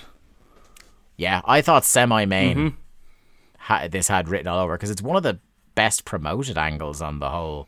Like unless Nash was like, I'm just hitting the showers and going Well, see, to the that, bar. that was the point I was exactly on to make. I think Nash had fucking somewhere you wanted to be. Yeah, yeah. Um, that said, though, right? So Rey gets a big reaction too. I think this is in the run of WCW we've had so far. Maybe it's a controversial one, Lee. If I'm speaking out of school, let me know. I think this is one of my favorite Kevin Nash performances in a match. I thought you were going to say Rey Mysterio, and I was really thinking about it. no, no. I mean, like, I, I don't. It's it's hard with Rey because Rey has had some fucking bangers on, on our run, but like um, I Nash. mean, listen, I, I wouldn't rule out it being one of Rey's better matches as well. Like Rey's had some really good matches. Don't get me wrong, but I mean, this I thought this was really, really good. Yeah, I like. I really liked. it. I think this was like the best of Nash as main event level scary mm-hmm. monster. You know, Like it's it's the small things in this because Nash comes out and the commentators are very quick to point out is the difference in his demeanor between this month and last month. Um, like he's taking this seriously. He's here to win the match. He, you know, sees Rey as a threat at this point, and it's stuff like that. And like he doesn't treat Rey as a cruiserweight. He treats Rey as an equal and just fucking pummels him. And there's some great looking moves in between. It, it's a really, really good match. Yeah, hundred percent. Um, let's walk us through it a little bit. So Nash is confident that he's going to get his win back here. Um, early on, he is just like just absolutely hoofing Rey Mm-hmm. around the ring. Huge biel at one point. Uh, he sends him into Even orbit. before that, I love the first move. Like Yeah. Rey, one thing they really established in the Nitro matches, Rey used his pace over Nash to really get him off balance. Mm-hmm. So the first thing Rey does is run at Nash, and he just eats a big Yeah. boot. It's so good. Really, really good. And it plays into the, you know, the big boot comes around again later in the match. Um, so then, you know, in the middle of all this, I'm being a big scary monster. This is going to be easy. I'm, you know, Nash is feeling his oats. He thinks he's going to make quick work of this. Rey reverses uh, one of his uh, Nash's like throw or slam attempts into a bulldog. While Nash is kind of stunned, he lightning quick guillotine leg drop and then spinning wheel kicks him over the top rope. And Nash's reaction, as well as the crowds, the crowd think they're about to see it happen again. see, and Nash is selling it like he has got the fear of God. But see, it's that exact sequence that knocked him down on the Nitro. It was the wheelbarrow, the leg drop, and the spinning wheel kick in the middle of the ring that bumped Nash. So it, it's like great callbacks as well as really Yeah. good action. yeah, it's the rare bit of actual like This is storytelling that the, all Yeah, the WWE yeah. fans will tell you in a Nash match. This, this like, is storytelling. Yeah. Um, baseball slide fake out. Uh, I love this. He does the, the fake out and then he goes a second time, nails him. But then Rey's getting a bit too confident. He goes to the well again to like run and, and do some sort of kick. And Nash, in one swift movement, grabs him and fucks him Yeah, into the it's so railing on the yeah. outside. Um, and this is where the momentum shifts yet again. Nash now gives gives off the persona of being like the lion playing with his food. And I love this Mm-hmm. shit. And this is where I wrote, this is the best Nash has looked on our run. He looks cool, he looks dominant, and he looks like a monster. You know what I mean? This is a believable world champion level heel. You know? It's amazing that he was world champion only a couple of months ago. Yeah, I know. Like if you said that, uh, like uh, after this match, I'd be like, this guy should be the champion. Do you know what I mean? Whereas when it actually happened, I was like, oh fuck's sake. Anyway, um, he goes for a tilt a whirl attempt. Rey lands on his feet and immediately punts Nash as hard as he can in the balls. Brilliant. Hits a drop kick to the head for a two count. Bronco Buster, and this is cool because it's like again, Rey is doing the thing he did in the match where he got the flash pin. Is like, don't give this fucker a second. So drop kick to the head, Bronco Buster, which gets a huge reaction. Then he goes for the top rope moonsault, and he gets caught as he has before but he wriggles out this time.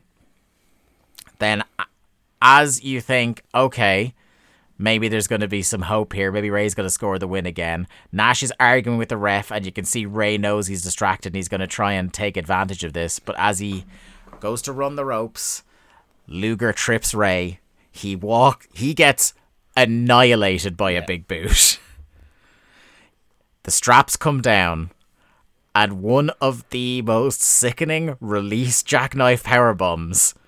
He must Rey's head at the apex of his fall must have been nearly eight feet in the air. Yeah, because Nash doesn't like he doesn't let him fall. He kind of it's not a border toss, but he definitely Yeah. throws him a little bit. Yeah, But in saying that, I also think it was an incredibly safe bump. yeah, It just looks cool as fuck. I thought I it's yeah. just brilliant. He's definitely he's definitely angling it so that Rey is completely safe. You know what I mean? Um, it's it's it, it looks devastating, but not in a way that oh, I hope Rey didn't get absolutely fucked by that. I'm sure it didn't feel nice, but I don't think it was dangerous by any. It wasn't the shoot Ganso bomb on the giant like. Um, but that's the, I think that's going to be the like the the brass ring of sickening jackknife spots forever.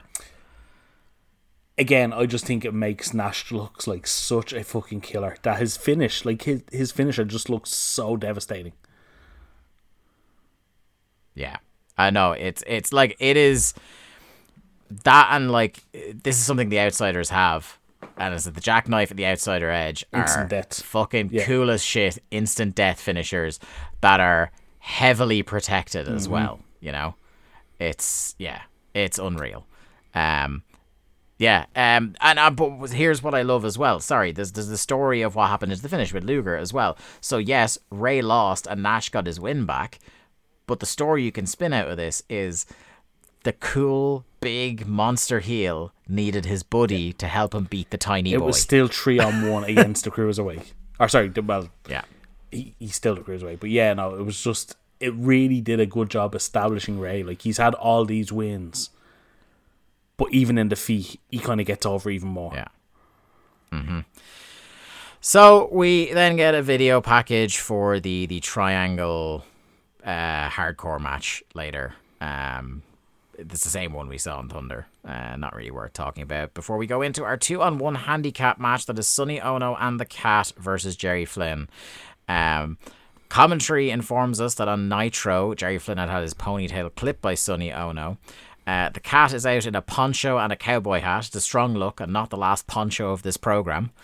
Um, Jerry Flynn starts the match very aggressive, uh, barrage on the cat, but he gets jumped while attempting to goozle Sonny on the side.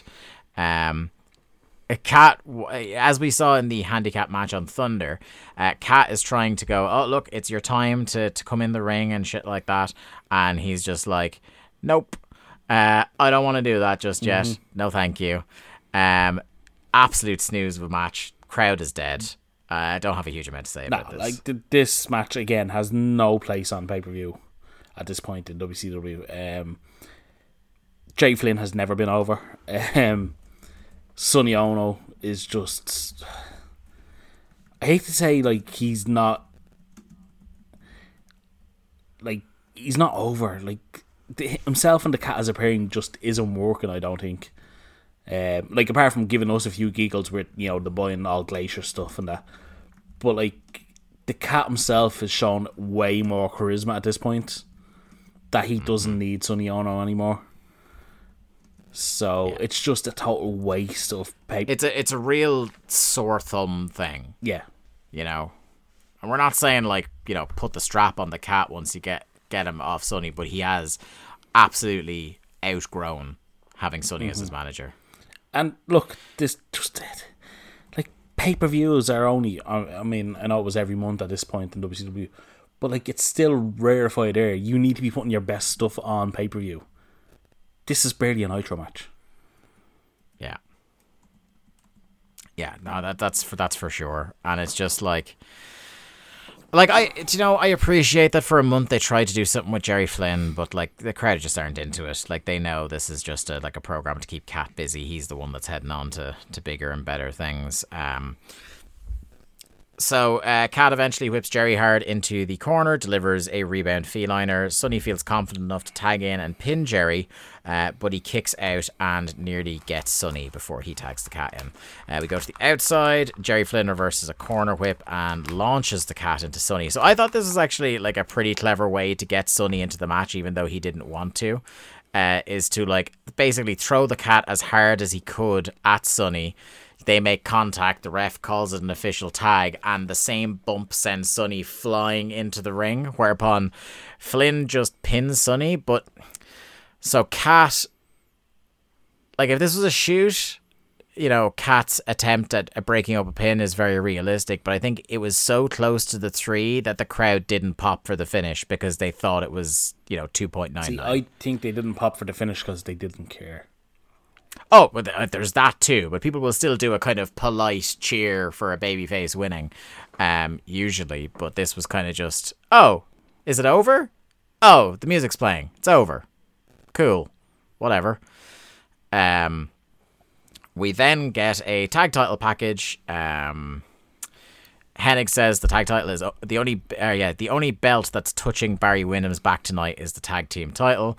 Uh, Tony very rather ominously says there's going to be a lot of smacking later. So make that make of that what you will. Um, next up, it's our Falls Count Anywhere triangle match: Bam Bam Bigelow versus Hak versus Raven with Chastity. Uh, this was, as we identified in the build up to the pay per view, your high ceiling, low floor match of the night candidate here. And Lee, can I shock you? Go. I, I don't think you're going to shock me, but go for it. Go on. I loved this with all my I thought heart. this was great. It was. It was I- the right kind of ridiculous. This is exactly what I want. Yes. This is like so you know obviously the the garbage match style becomes in vogue over the next couple of years and you know a lot of them are just shite filler. Um this was one that was just awful. Sorry, not Usually, what I meant to say, usually they're awful. This was one that absolutely wasn't. This was an absolute banger from pretty much start to finish. I think. Yeah, they they literally just go to the ring with the intention of just they fall over everything. They hit the most random moves. They they just take turns hitting each other as hard as they can.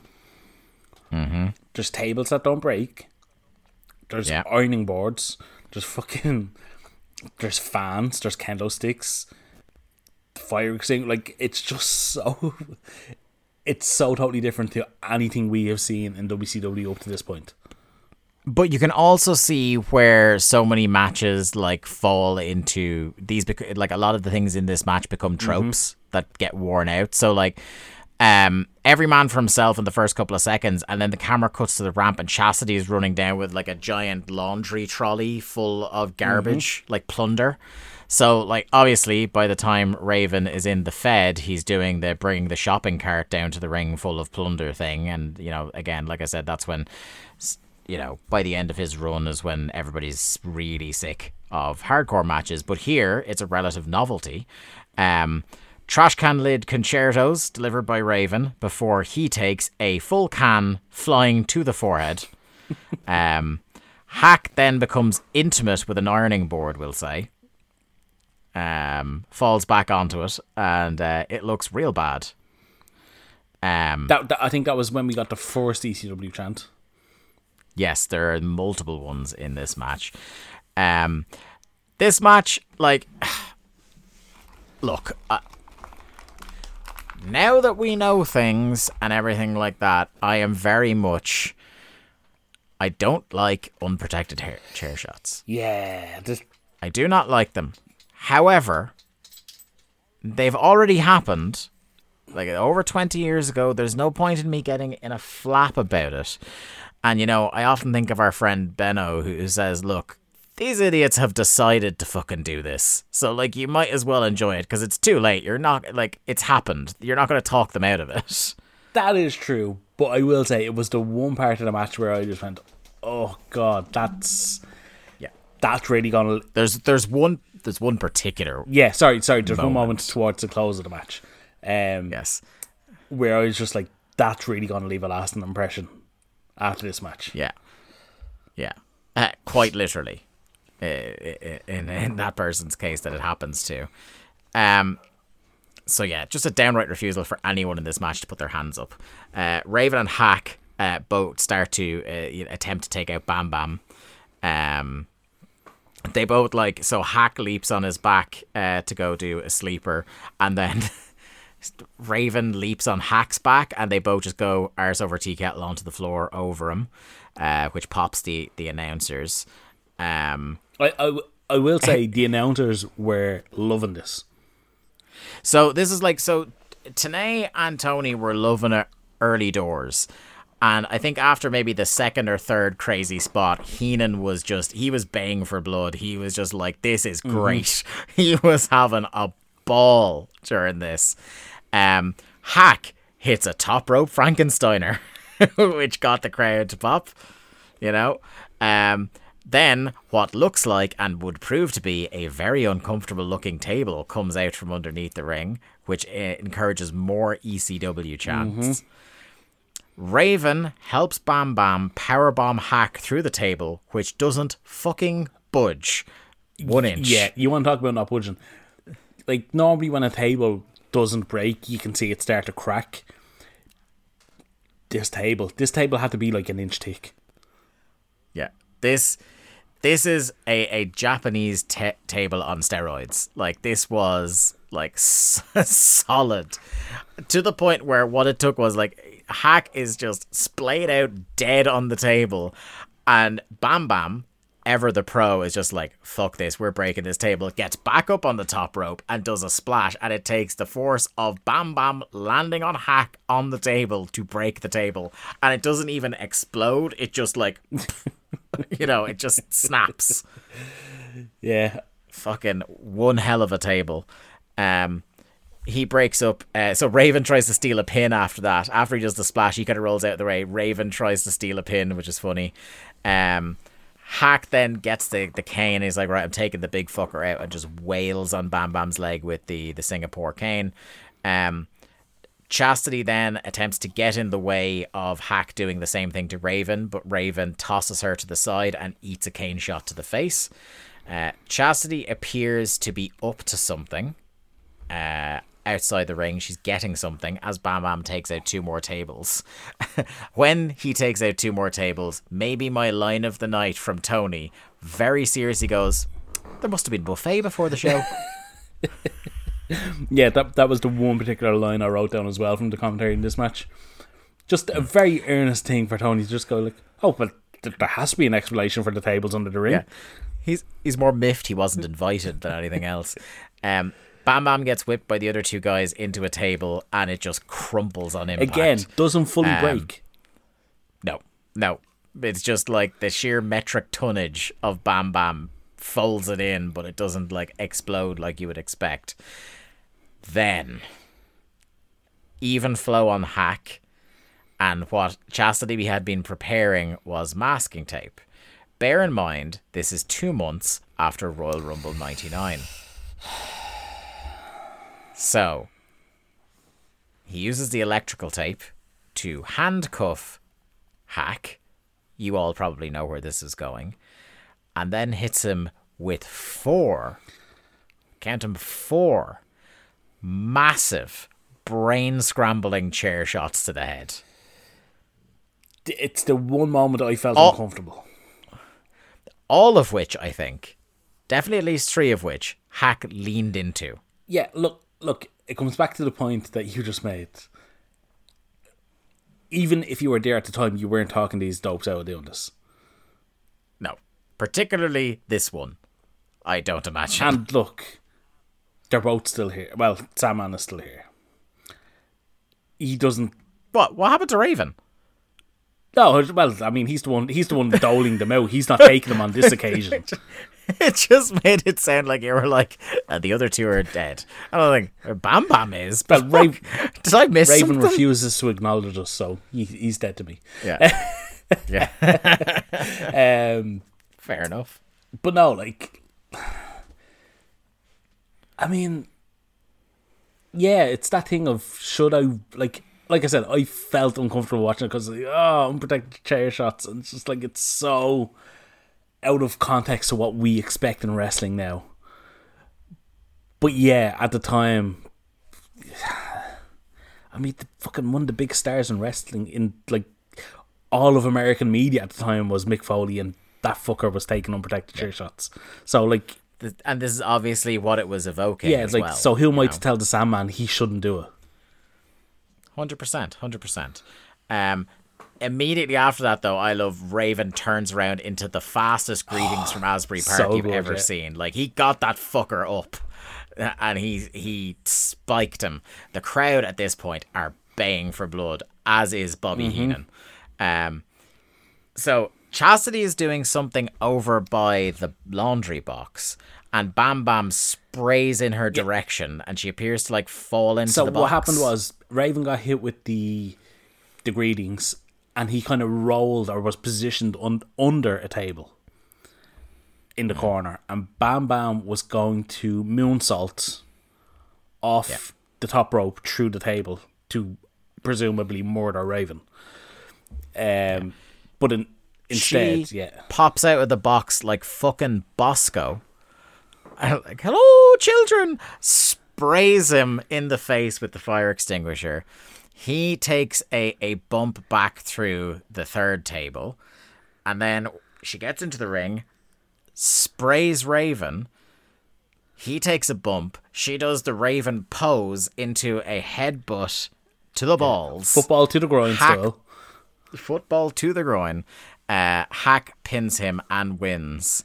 And in, I think, my biggest pop of the night, she screams, idiot, down the camera and at Raven like she's fucking Dennis Reynolds. and I lost it. That's That match, that match, ruined. Yeah, no, it's so good. Um, and you will be pleased to know that at Spring Stampede next month, there's another similar match. Um, which is I'm which is hyped. possibly even better. And this is the thing. So, like, it's entirely this kind of, you know, it's like any style of wrestling. And I think uh, something I'm a bit a big advocate of, of, and you know, I look at wrestling Twitter all the time, the cesspool that it can be, and I think people get fairly myopic about they get lost in, in, in cycles of the kind of wrestling I enjoy is how wrestling should be done. That the core, you know, its most high profile exponent of that mentality is, is Jim Cornette. If it's not Jim Cornette, or Lance Storm is another one as well. If it's not the brand of wrestling I personally yeah. like, it's not worth it. Um, I'm somebody who, you know, like I said at the top of the show, I like to try and expose myself to as many different styles as possible. And I think any genre, any type of wrestling, you know, all the way from like shoot style shit, um, all the way to ridiculous comedy wrestling, and any point in between, can be really good if the right people are doing it and putting it together. I completely understand there are people who won't like this garbage brawling, but when it's done right, I absolutely love it, and I you could tell me, Lee, on this show that you gave this anywhere between like one and a half and four stars, and I'd be like, yeah, Yeah, it, it, know, it kind of fits depending on your specific feelings towards this type of match. I thought this was just the absolute perfect kind of ridiculous for this position on this card, and it worked totally. it's the classic your mileage may vary sort of match. Um, eh, but I personally loved it. You loved it. Uh, we had a great time. This was probably the most fun I had watching something on this, even though the next match is, you know, undeniably a much better wrestling match. I don't think I had as much fun as I did watching the hardcore match. Um, we then get uh, the co- back to the commentators, and Heenan is in a huff with Tony and turns his back on him. Uh, and I love this because for a second I couldn't tell if it was one of those moments where they genuinely were annoyed at each other or not until the very end when Tony pops huge uh, because he saw that Brain still hadn't turned around. No, see, what happened was he turned around and had to get Tony to move out of his way so he could turn around, which ah. almost broke Tenay because for the first 15 seconds, Tenay is trying desperately not to laugh. Today, yeah, but but also Tenay is like I think he's looking straight down the camera, so he's not fully. Because he knows he, no, he knows if he looks there. at heel and he's going to break. yeah, yeah. So Tony throws it to Tenay after he's made whatever point he's making. He throws it to Tenay to talk. And at this point, him and Heenan start gesturing at each other. Tenay, or uh, Tony is telling him, like, you have to turn around. He's like, no, I, I have to broadcast. I don't have to look a specific way. I can see the ring from here. yeah. And when they, Tony says, that's fine, you know, he, he says, okay, the tag title match is up next.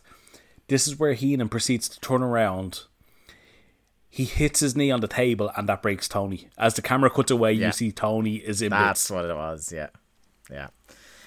I um, eh, let's let you know from the the the goofy Three Stooges act, we move into the the most serious uh, wrestling match of the night, um, and it is the WCW World Tag Team Titles Lumberjack with Straps match.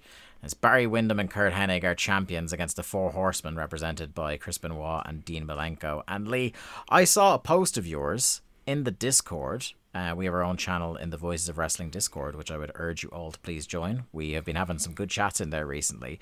But I saw a message from you in there that leads me to believe I should be handing control of walking through this match to you. So, without further ado, my friend, take the wheel. Yeah, so this match was the match that I was probably anticipating most coming into the show anyway. I've been very like we, we were we were super critical of the fucking dumb tournament. They really fucked up the beginning of the tournament. But we gave them credit, they got it back by the end. Fucked it up so bad they had to do it again. Yeah, but they got it back by the end and they ended up having a really good pay per view match to crown the new champions. Yes. And unbelievably, they used the end of that match to build to this match. Because straight away they had the attack with the, the leather straps in the back after the, the which they showed on the next Nitro. Like where you see Malenko and Benoit attacking uh, Hennig and Windham backstage with the belts.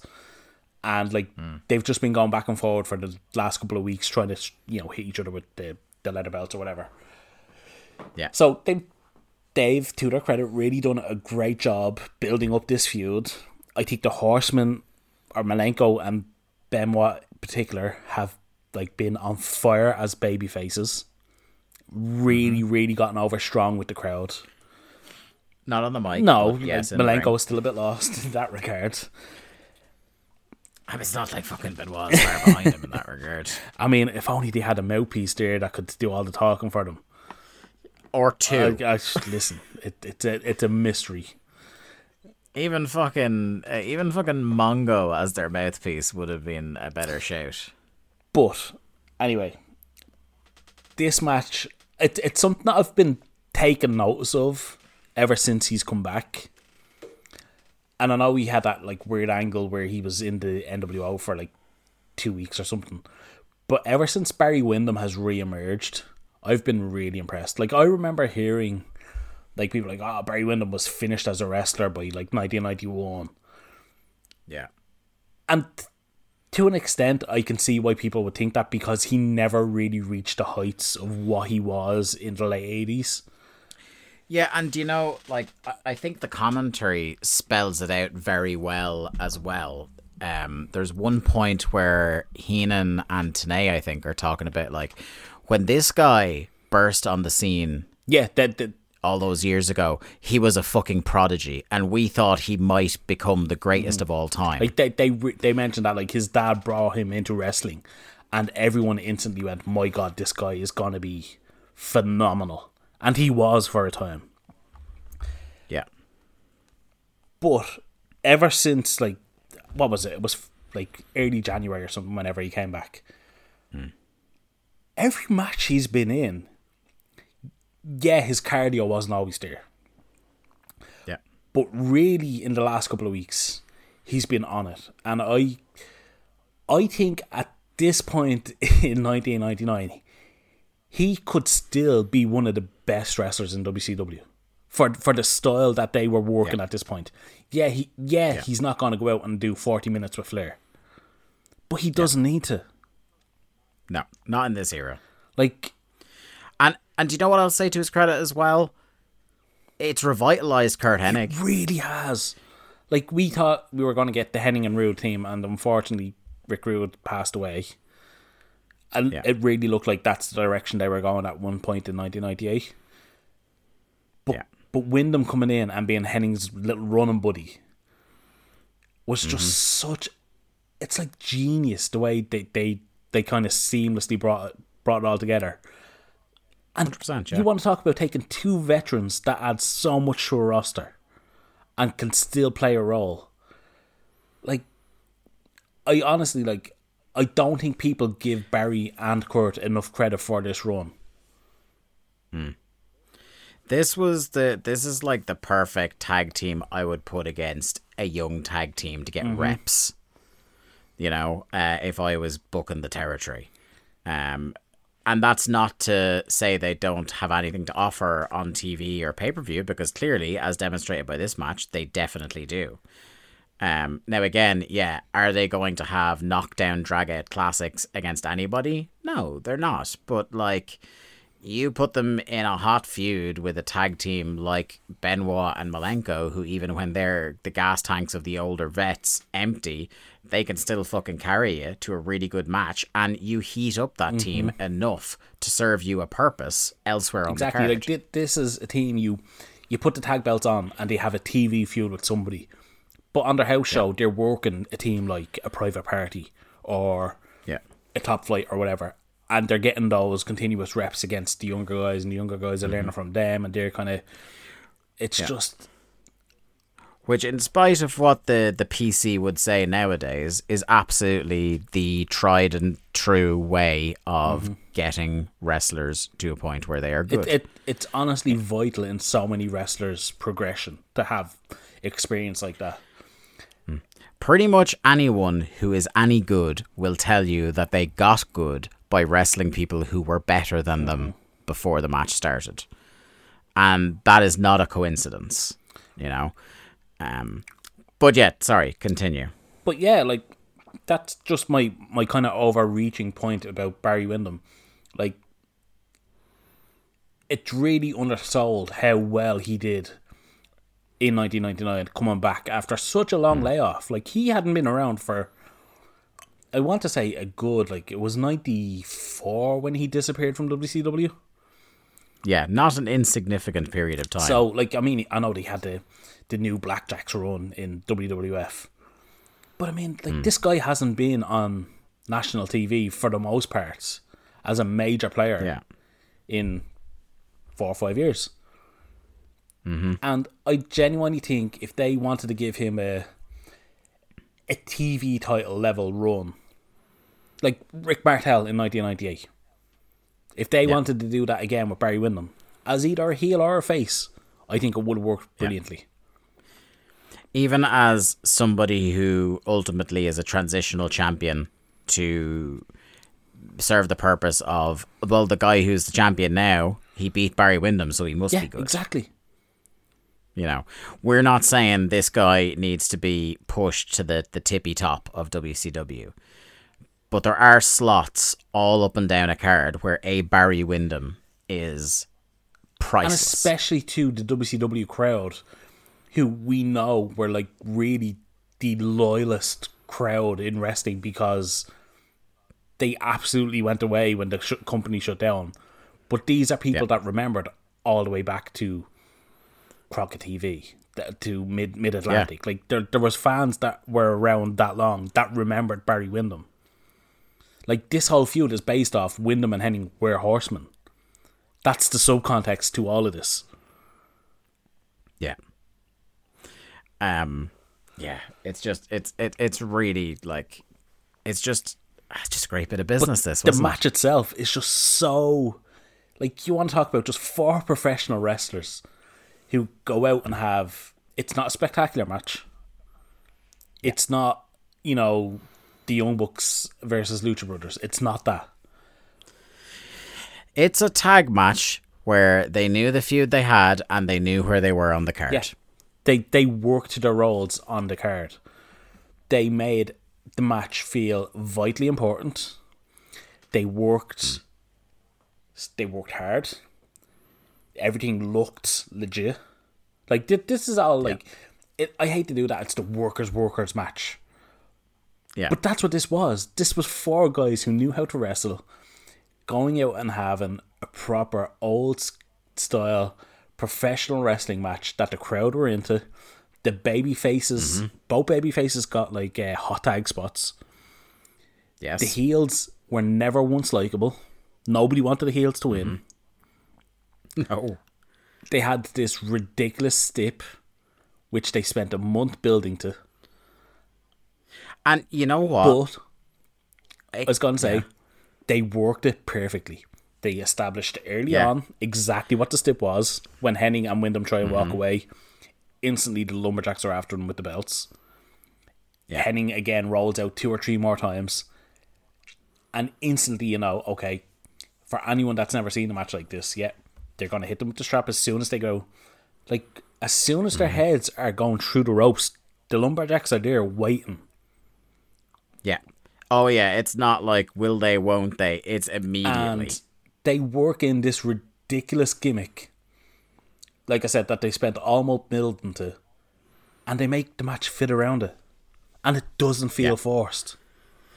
And and even what I thought was like silly complication on top of silly step, like at the start, Arn comes out. I actually loved it. Oh, uh, brilliant!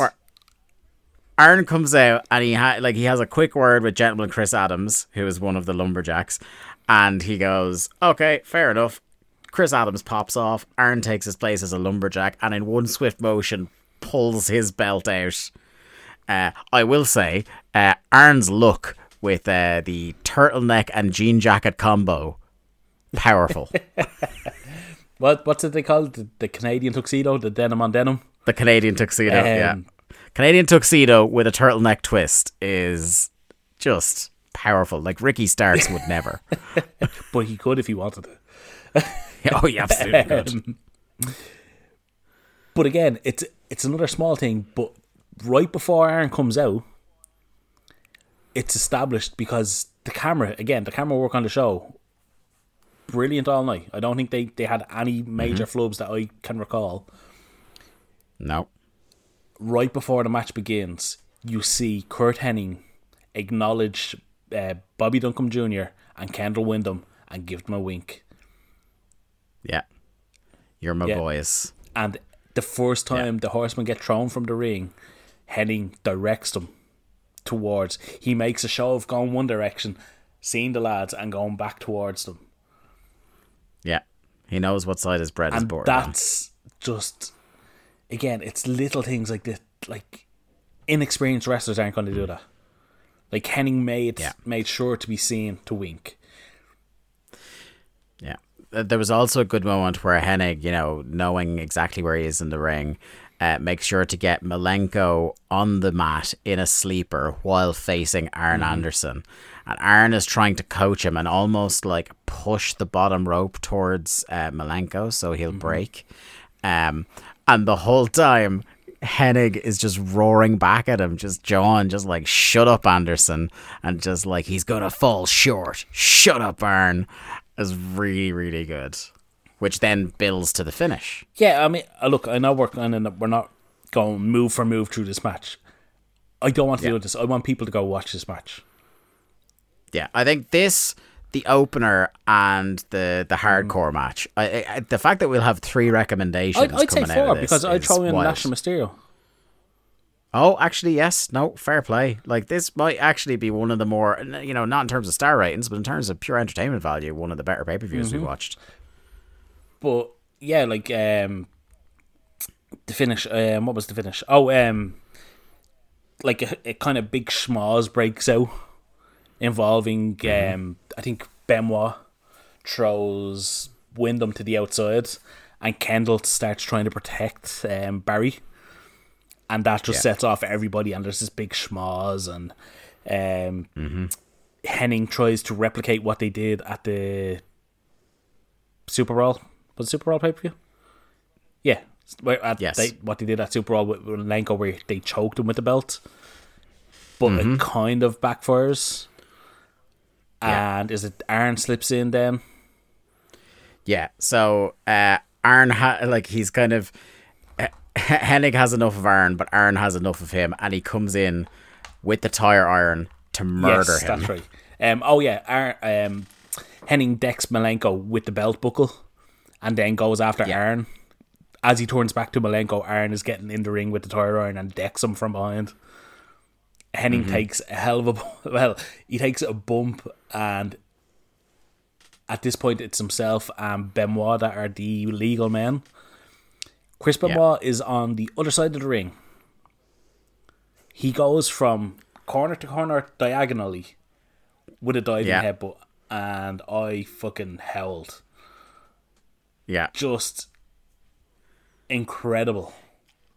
Either he managed to make it, or they got literally the perfect Yes, camera angle to say that. disguise him falling just a bit If short. he didn't make it, he almost did, and the camera made it look like he Yeah. nailed him in the stomach. Yeah. Um. Yeah, it was a great, great finish. Look, Great I'm not gonna say this is like a match of the year or a fucking best wrestling tag team match I've ever seen. It's not that. It's just such a solid match and an enjoyable match that told a great story. Yeah. It it also marks a point for me where the show just trails off. Mm-hmm. Because the last three It's matches. I I don't know about you. We haven't we deliberately don't talk about these shows extensively before we got on the air. But I am varying degrees of didn't like to hate the final three matches. If the show had ended on this tag team f- match finish, I would have said this is the best WCW pay per view we've ever mm-hmm. watched. But sadly, the show must go on. And one of the nadirs for me, much as it pains me to say with the two people involved and how much we've loved them on this show, is the dog collar match with Perry Saturn and Chris Jericho. Now, Jericho's fabulous fringe poncho deserves a mention. It's the best thing I don't in think this it's the first time we've seen him in that. No. But you know what? I'm grasping at straws to find something I liked about this. I despair at how quickly Saturn went from they could do something with this guy to Leather Daddy. Because whatever about if this gimmick came around in 2022, if you give someone this gimmick, this exact gimmick, in 1999, you know they're being sent out to die on their arse. This is, you know, this is a less, to- sadly, less tolerant time of somebody who's essentially doing like a kink uh, cross-dressing gimmick. Yeah, thi- thi- this is. hey, you listen to that Marilyn Manson music. Go out and do that for us. Yeah. This is half baked. You can tell Saturn's like now look in terms of how he, in dresses, he's Yeah, completely he went all committing. But but in terms of like his personality, you know he can't have been look, I'm I might be wrong. There might be a shoot interview out there where he's talking about how it was creatively it was good for him. But I got the sense that this is not what he wanted to be doing at this time. Uh, even if he's trying his best to to commit to the, the look and everything. Um so as well as coming out in the the kind of you know the the leather skirt and the kind of um the bondage gear he also has the aforementioned piss contacts. Now i don't know if he thought that these would come off like cool cat's eyes but they came off like the man had eyes full of piss. There's no there's no two ways about it they were piss contacts Yeah. It, they did. Any other color, any other color would have been better. to his look. That's all I'll say. No. So Jericho tries to get. So this is the other thing. Recency bias does not help this match at all because we are recording this within a couple of months of MJF and CM Punk having an iconic dog collar match that I personally, on my spreadsheet that you will see very soon on our Patreon, gave five stars mm-hmm. to. This feud, there is a version of this feud that could have merited a bloody dog collar match as a feud ender because they have been beefing with each other for a long time. Jericho has repeatedly humiliated Saturn. Um, he should be Yeah, it, it could be a good way for Saturn to get his comeuppance where Jericho cannot run away. There are the seeds of a a solid build to a dog collar match here, but the way they have actually done it, I didn't feel any heat to this match at all. I didn't feel any inve like for me to not feel invested in either Saturn or Jericho, who we have both loved for the entire run of this podcast. That takes some doing. But they have killed this feud completely mm-hmm. dead. Instead of taking two guys that were elevated throughout 1998 and could elevate each other further up the card by having a feud with one another, this now feels like a feud between two people who just can't wait to get out of this company. This is the this is one of those feuds where both men came out colder than they mm-hmm. went in. Which is the worst thing you can do. Like you know, you want at least one person to get over more than they did and and both men are less over by the end of this match. And that is not to fault the the effort they put in this match. Like these guys take some hard bumps. They they take a battering with the chain and they do some of your classic dog collar match sport the spots but like i genuinely didn't give a fuck and it's from the like the first moment of you know uh, Jericho trying to put the collar on Ralphus, trying to get him to do it, and then Jer- you know Ralphus storms off. He doesn't want to do it. He gets slapped in the face, and then he goes off. Um, you know, I'm kind of like, oh, just fucking get around to it. So I liked it when um Saturn took him down with a couple of suplexes and forced the collar onto him. You know what I mean? So that he can't get away. And I thought, okay, maybe we're off to the races here. Um because then like not quite aware of what's happening. Uh, Jericho, who by the way earlier in the night when he was talking to Mark Madden, had said, "I've never been in a dog collar match," but then referred to himself as the Swami of dog collar matches, which I I, I, I laughed at. Um, so because he's not quite aware of what's going on, he gets the collar put on him. He tries to bail, and he gets choked and dragged back by the collar. Yeah, like uh, Um, foundationally, it has all the classic spots of a dog collar match that you expect. The heel trying to run away and realizing he can't get away. But yeah. I don't know. I think even without having watched Punk MJF, this match would still come off as lame as fuck. Yeah, there's like a couple of, like I said, there's a couple of good spots in here. There's a bit where um, uh, Jericho crotches Saturn on the ropes and then goes outside and pulls the chain as hard as he can, which yanks, hi or is it the other way around? No, Saturn throws Jericho to the outside.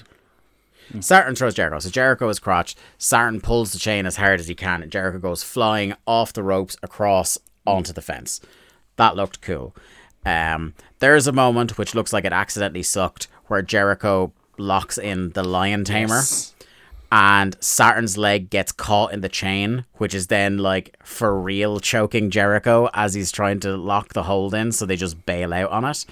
Although I do think there is there is something in there that you could do a chain assisted tamer that would Oh, look yeah, like yeah. death.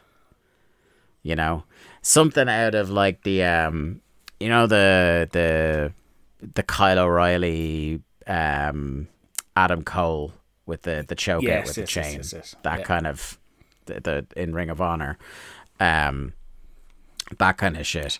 Um, so DVD on the chain only for two. Uh, then the chain breaks off.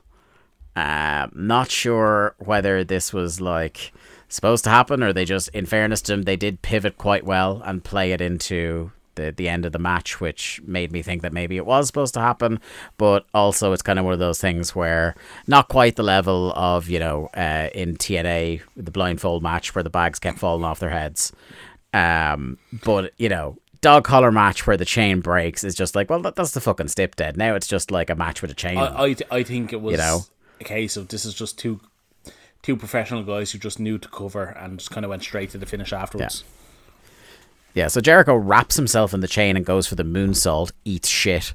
Then he tries a chain assisted splash, and I did laugh at him tucking the chain into his jocks, uh, eats shit again, and then just a plain old Death Valley driver uh, for the win. And that's kind of what makes me lean back on the side of this wasn't the original finish because they did the DVD on the chain for, the near fall.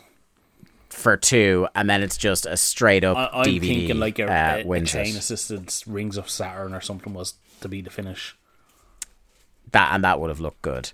Um, yeah, this was bad, bad, bad, bad, and I don't ever want to think about it again. Then we get uh, Mikey Whipwreck in the internet location. Says, and rightfully so, that he's proud of his performance tonight and that he, he puts over Kidman as well, saying he's very impressed by him as an athlete and as a wrestler. Um, very much Madden is putting over the idea that uh, Whipwreck is a student of the game and that he had counters to absolutely everything that Kidman had to offer, except, as he said, the shooting star press. There's no real counter to that, is there, buddy? Uh, he says, no, no. Even though, like, how many people have we seen roll out of the way or get their How, knees how up astute of the Mark Madden. star press? Yeah, in fact, I believe he gets out of the way of a shooting star In press he in that match. Yeah, yeah. Anyway, uh, next up, we had WCW World Television Title slash Martial Arts Division Title match with Scott Steiner with Buff uh, versus Booker T. This is a Um, rare sighting for us, a Scott Steiner singles match. A rare sighting of two things. Uh, a Scott Steiner singles match and a Booker T match that I wasn't into. Yeah, this this This was this feud just feels cold. It really like it doesn't feel important at all. it feels cold and it felt like two men trying to have two different matches. Any time during this that Booker was reaching across to do a Scott Steiner match was were the times that things gelled better. On multiple occasions, though, Scott Steiner decided he fancied himself able to have a Booker T match, and he is literally not capable of No, doing not that. at this point. He's not fully broken down just yet, but he cannot keep up with the pace or the agility of Booker T. Um, and it it just came off as like just a swing and a miss. Yeah. I mean, look, these two will have better matches in the next couple of years in our run. Um, I don't think there's really much point in spending too much time on this one. Um, no. look, they were putting the semi semi main event spot on a card they weren't really built as a major part of, and it just like I said, Yeah. I think flat is the best way to describe it. And and do you know, for one of those kind of things where like it should be an awesome moment of like um babyface the crowd is really behind Booker T uh getting a, a title match win on a pay-per-view. I felt like the finish was very flat, where he's not even hitting his own move to win. Like, but Buff comes in with the chair, but accidentally hits Steiner, and it's not like Booker then hits, you know, his missile drop kick or axe kick, anything like that. It's just he just knocks out Buff and and takes the pin. It's like Yeah. he stole the pin. And, from and Buff. also, you have to remember, know? like Booker has spent what the previous two months feuding over the US title. To now Yeah. win the TV title feels like a relegation of like, yeah, you're over, but we don't want you to be that over. Yeah. But there is one notable thing about this match, and that is that we have a new martial arts division For the first time since November, yes. It is Booker T, my friend. Um, so St- Scott Steiner, just looking at it here, may have had just about the longest run, Only one defense. But only one defense of the martial arts division title. He held it from the 22nd of November 1998 to the 14th of March 1999. Uh, where we crowned our new linear martial arts champion Booker T. Very interested to see where this goes next, um, but not very interested to see this match again. Lee, one more. I know this these next three minutes annoyed the piss out of you without even having to ask. One more cage video package for the road, followed by your boy. It's Buff Dog himself with a fresh dye job. I just hate the fucking Michael Buffer coming in and doing main events. Well, um, what's his name? Fucking, I can't even think of his name. I'm so annoyed. Penzer's right. Penzer's Dave right Penzer. there. He was a much better announcer. But anyway, WCW wanted this big fight feel, I guess, which just never came off. Um, I mean, this fucking this match. How many steps has this match got? Uh, I think since we started this podcast, uh, three more steps were retroactive. That aren't going to be it. adhered to. because one that was not mentioned that confused the fuck out of me but apparently happened on nitro and i they didn't mention it until the closing stretches of this match or at least they didn't mention it prominently enough for me to pick up on it was that on monday charles robinson had been told by Ric flair to use referee's discretion and what that panned out as during this match was ignore all stipulations Okay, so let's begin. For first of first of all, Lee, what you need to see is Lee just like sat back and like hiked up the pants. He's fucking ready to it's go. like it's so stupid. First of all, they make this match. It it starts out as a personal issue of Ric Flair versus Hulk Hogan, and it's like, yeah, I want to be world champion again. Okay.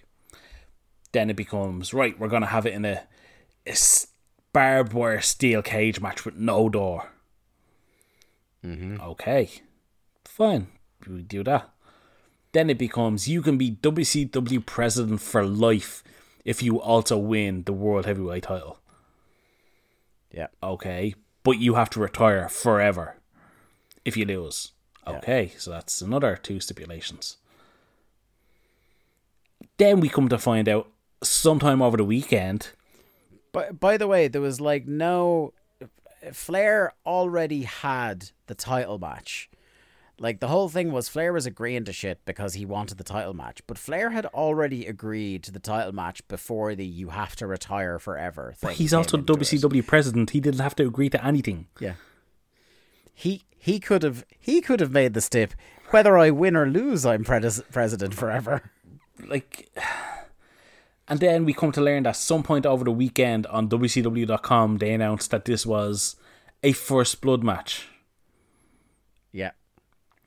Now, correct me if I'm wrong here, Dave. Uh, before you even say it, But- you're not. Generally, in a first blood match, Yeah. the loser of the match is the first person to bleed copiously. yes. Okay. So, five minutes into this match, Yes. Ric Flair is gushing like he's just been in there with Abdullah the Butcher. He is he is Ric Flair levels Yes. of bleeding. And the match is never in any danger of being stopped. Yeah. The the way this comes out because this is where the referee's discretion comes into play, though it was not explained until much later. What this all comes off as, because like, so I think in their heads they thought, right, Charles Robinson, Little Nate, he's a WCW referee.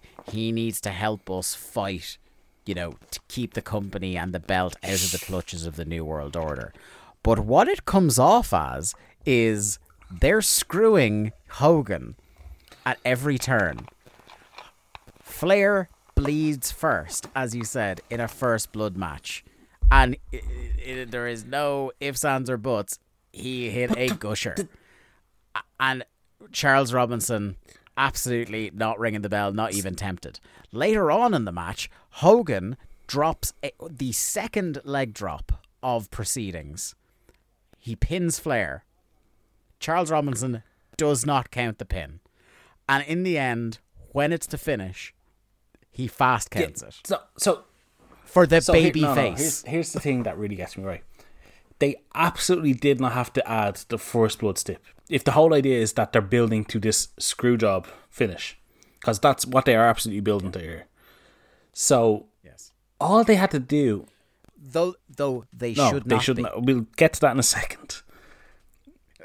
One Yeah, at a time. we'll we'll tackle this one bit at a time. Okay, so all they had to do was they they knew Flair was going to bleed in this match. You can't have a barbed wire steel cage match and not bleed. They absolutely had to bleed in this match. That's fine. Mm-hmm.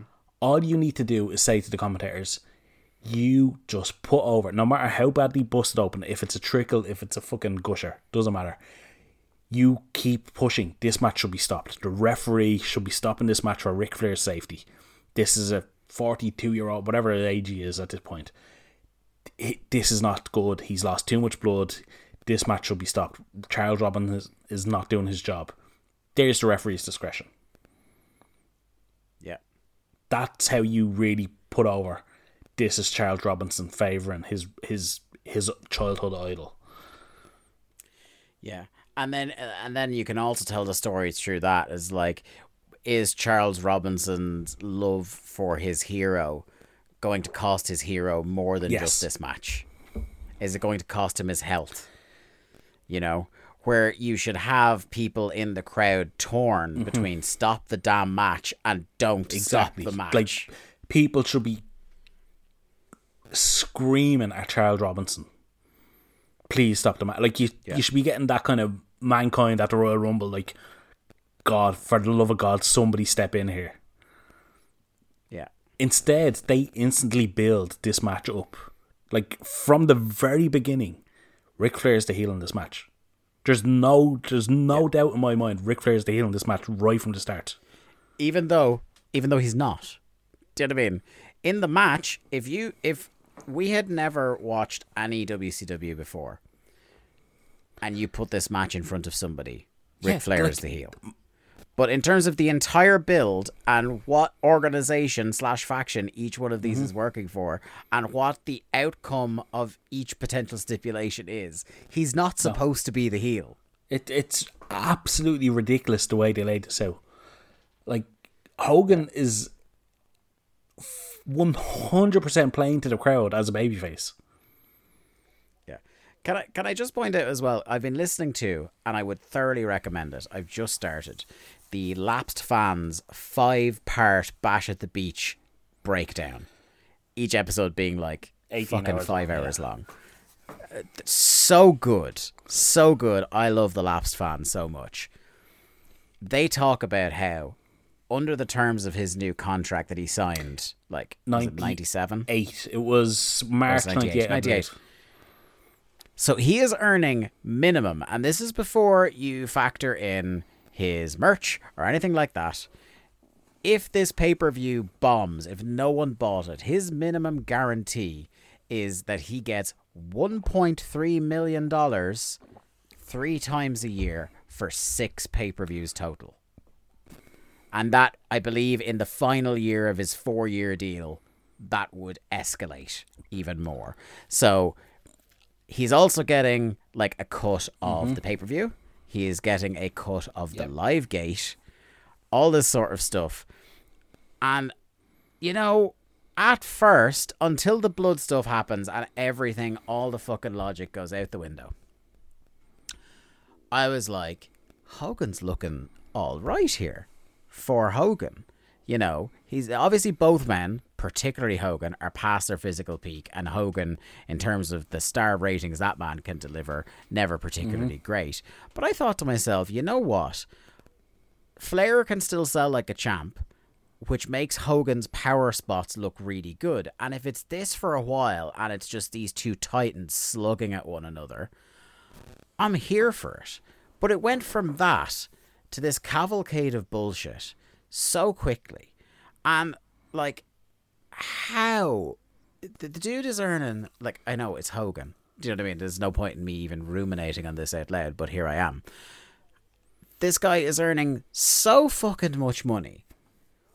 Why is it? Because I'm fully confident that the reason he is essentially the babyface in this match is he wants to be the babyface in this match. You know, I I fully believe that with every bit of my heart and soul. But I ask you, friend, why? Why would you have earn that much money? I give a fuck at this stage. You know, like I just, I just despair because this match, I know F- Flair versus Hogan has always been mm-hmm. snake bitten. Every time they've done it, it has never lived up to expectations. But I think this is the closest you've come to the only thing that stopped this from not living up to expectations, but at least being a moderately passable world championship main event with significant impact is just the absolute worst overcomplication bullshit that you very accurately said on our Twitter account at WCW Thunderpod. Russo gets a lot of shit for overbooking and overstipping every single match, but this was fucking preposterous. I mean, it's it's ludicrous the level to which they over promised with stipulations on this. I mean, it's like all they had to do was say Ric Flair, Hulk Hogan, Steel Cage, champion, president for life, or retirement. That's the stip. That's the build. It's Yeah. the brand new NWO fucking Hollywood Wolfpack, whatever the fuck they're called. After being built up as these big bad fucking evil guys all come back together to once again rule over WCW. And then you have WCW savior, Ric Flair, coming in. He's not the Ric Flair of old. He's this new modern Ric Flair. He understands what he is. He's he you know, he, he's being phased out to a president role. He's probably not fit to be world champion at this stage. You have the horseman on the undercard winning the tag belts as the fucking fiery fieriest of fiery baby faces. How how was the closing image of this pay per view not the horseman standing? For the first tall time. with three belts? For the first time, Yeah. it would have been. And it's just they cannot help themselves. They get in their own way so much. Because as you in particular have outlined beautifully, there are even ways of doing each individual step that they threw onto this well. Mm-hmm. They absolutely, again, if you and I had the book, none of this fucking overstepping bullshit is happening. That said, there is a way you can do the cage match great. There's a way you can do the blood great. There is obviously a way you can telegraph and do the ref's discretion bit great. But they don't.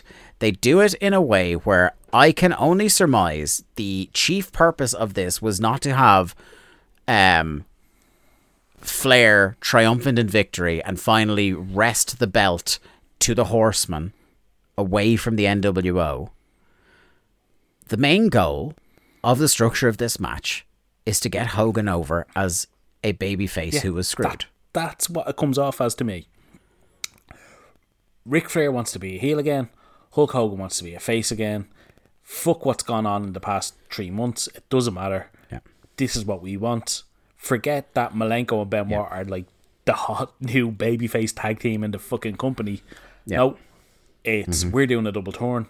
Fuck everything else. Doesn't matter. We'll rewrite it tomorrow. Yeah, which makes absolute like again somebody something else that plays into this match that we haven't even really mentioned yet is David Flair comes out, Meaningless. you know, totally meaningless. doing a double doing a double turn completely cuts the legs out from underneath that storyline. Um, you know, Arn comes out like as a triumphant like Arn comes out and Arn is coming out to interfere in an entirely different match.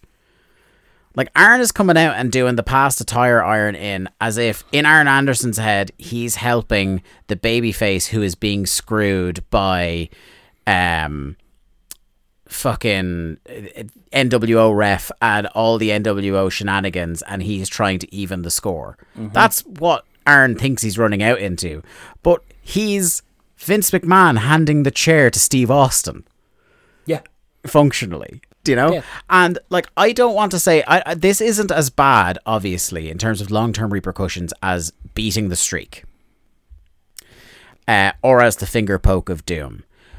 But this is perhaps the most WCW booked match, the most death rattle of this company. This is why they fucking closed down bullshit of all time. Because if you ask like a single fan going into the building that night, or a single fan who bought a pay per view that night, or a single fan who's a fan of WCW, and you laid out the hypothetical of this match bell to bell, there's not a single one of them that would have wanted that, or be interested to see what played out from a double turn, or, you know, anything like that. No one can have been happy with this. all like again okay if the ultimate goal is to get back to babyface hulk hogan and heel Ric flair okay we can get there but it doesn't have to be done on this night. All, like Yeah. again straight off the top of my head you want Ric Flair as the as the heel. Fine. Ric Flair wins the belt tonight. Big triumph triumphant. The horsemen have their moments. They're on top of the world Ric Flair is now Yeah. world champ. He now has the tag team Yeah. champions in his stable. He's also the president of the company. Brilliant. He starts to be using power. They start to become the NWO Ric Flair is now Hogan and Bischoff rolled into one. And who's the only person that can stop him? Goldberg. There you go. Yeah. Yeah. But like and, and this is like the the thing, you know, I mentioned there a minute ago, the thing that is most obvious to me that this wasn't even remotely thought out is what a sore fucking thumb David Flair sticks out as in this. Because booking this match and booking the idea of like Flair being a heel again, Hogan being a babyface again,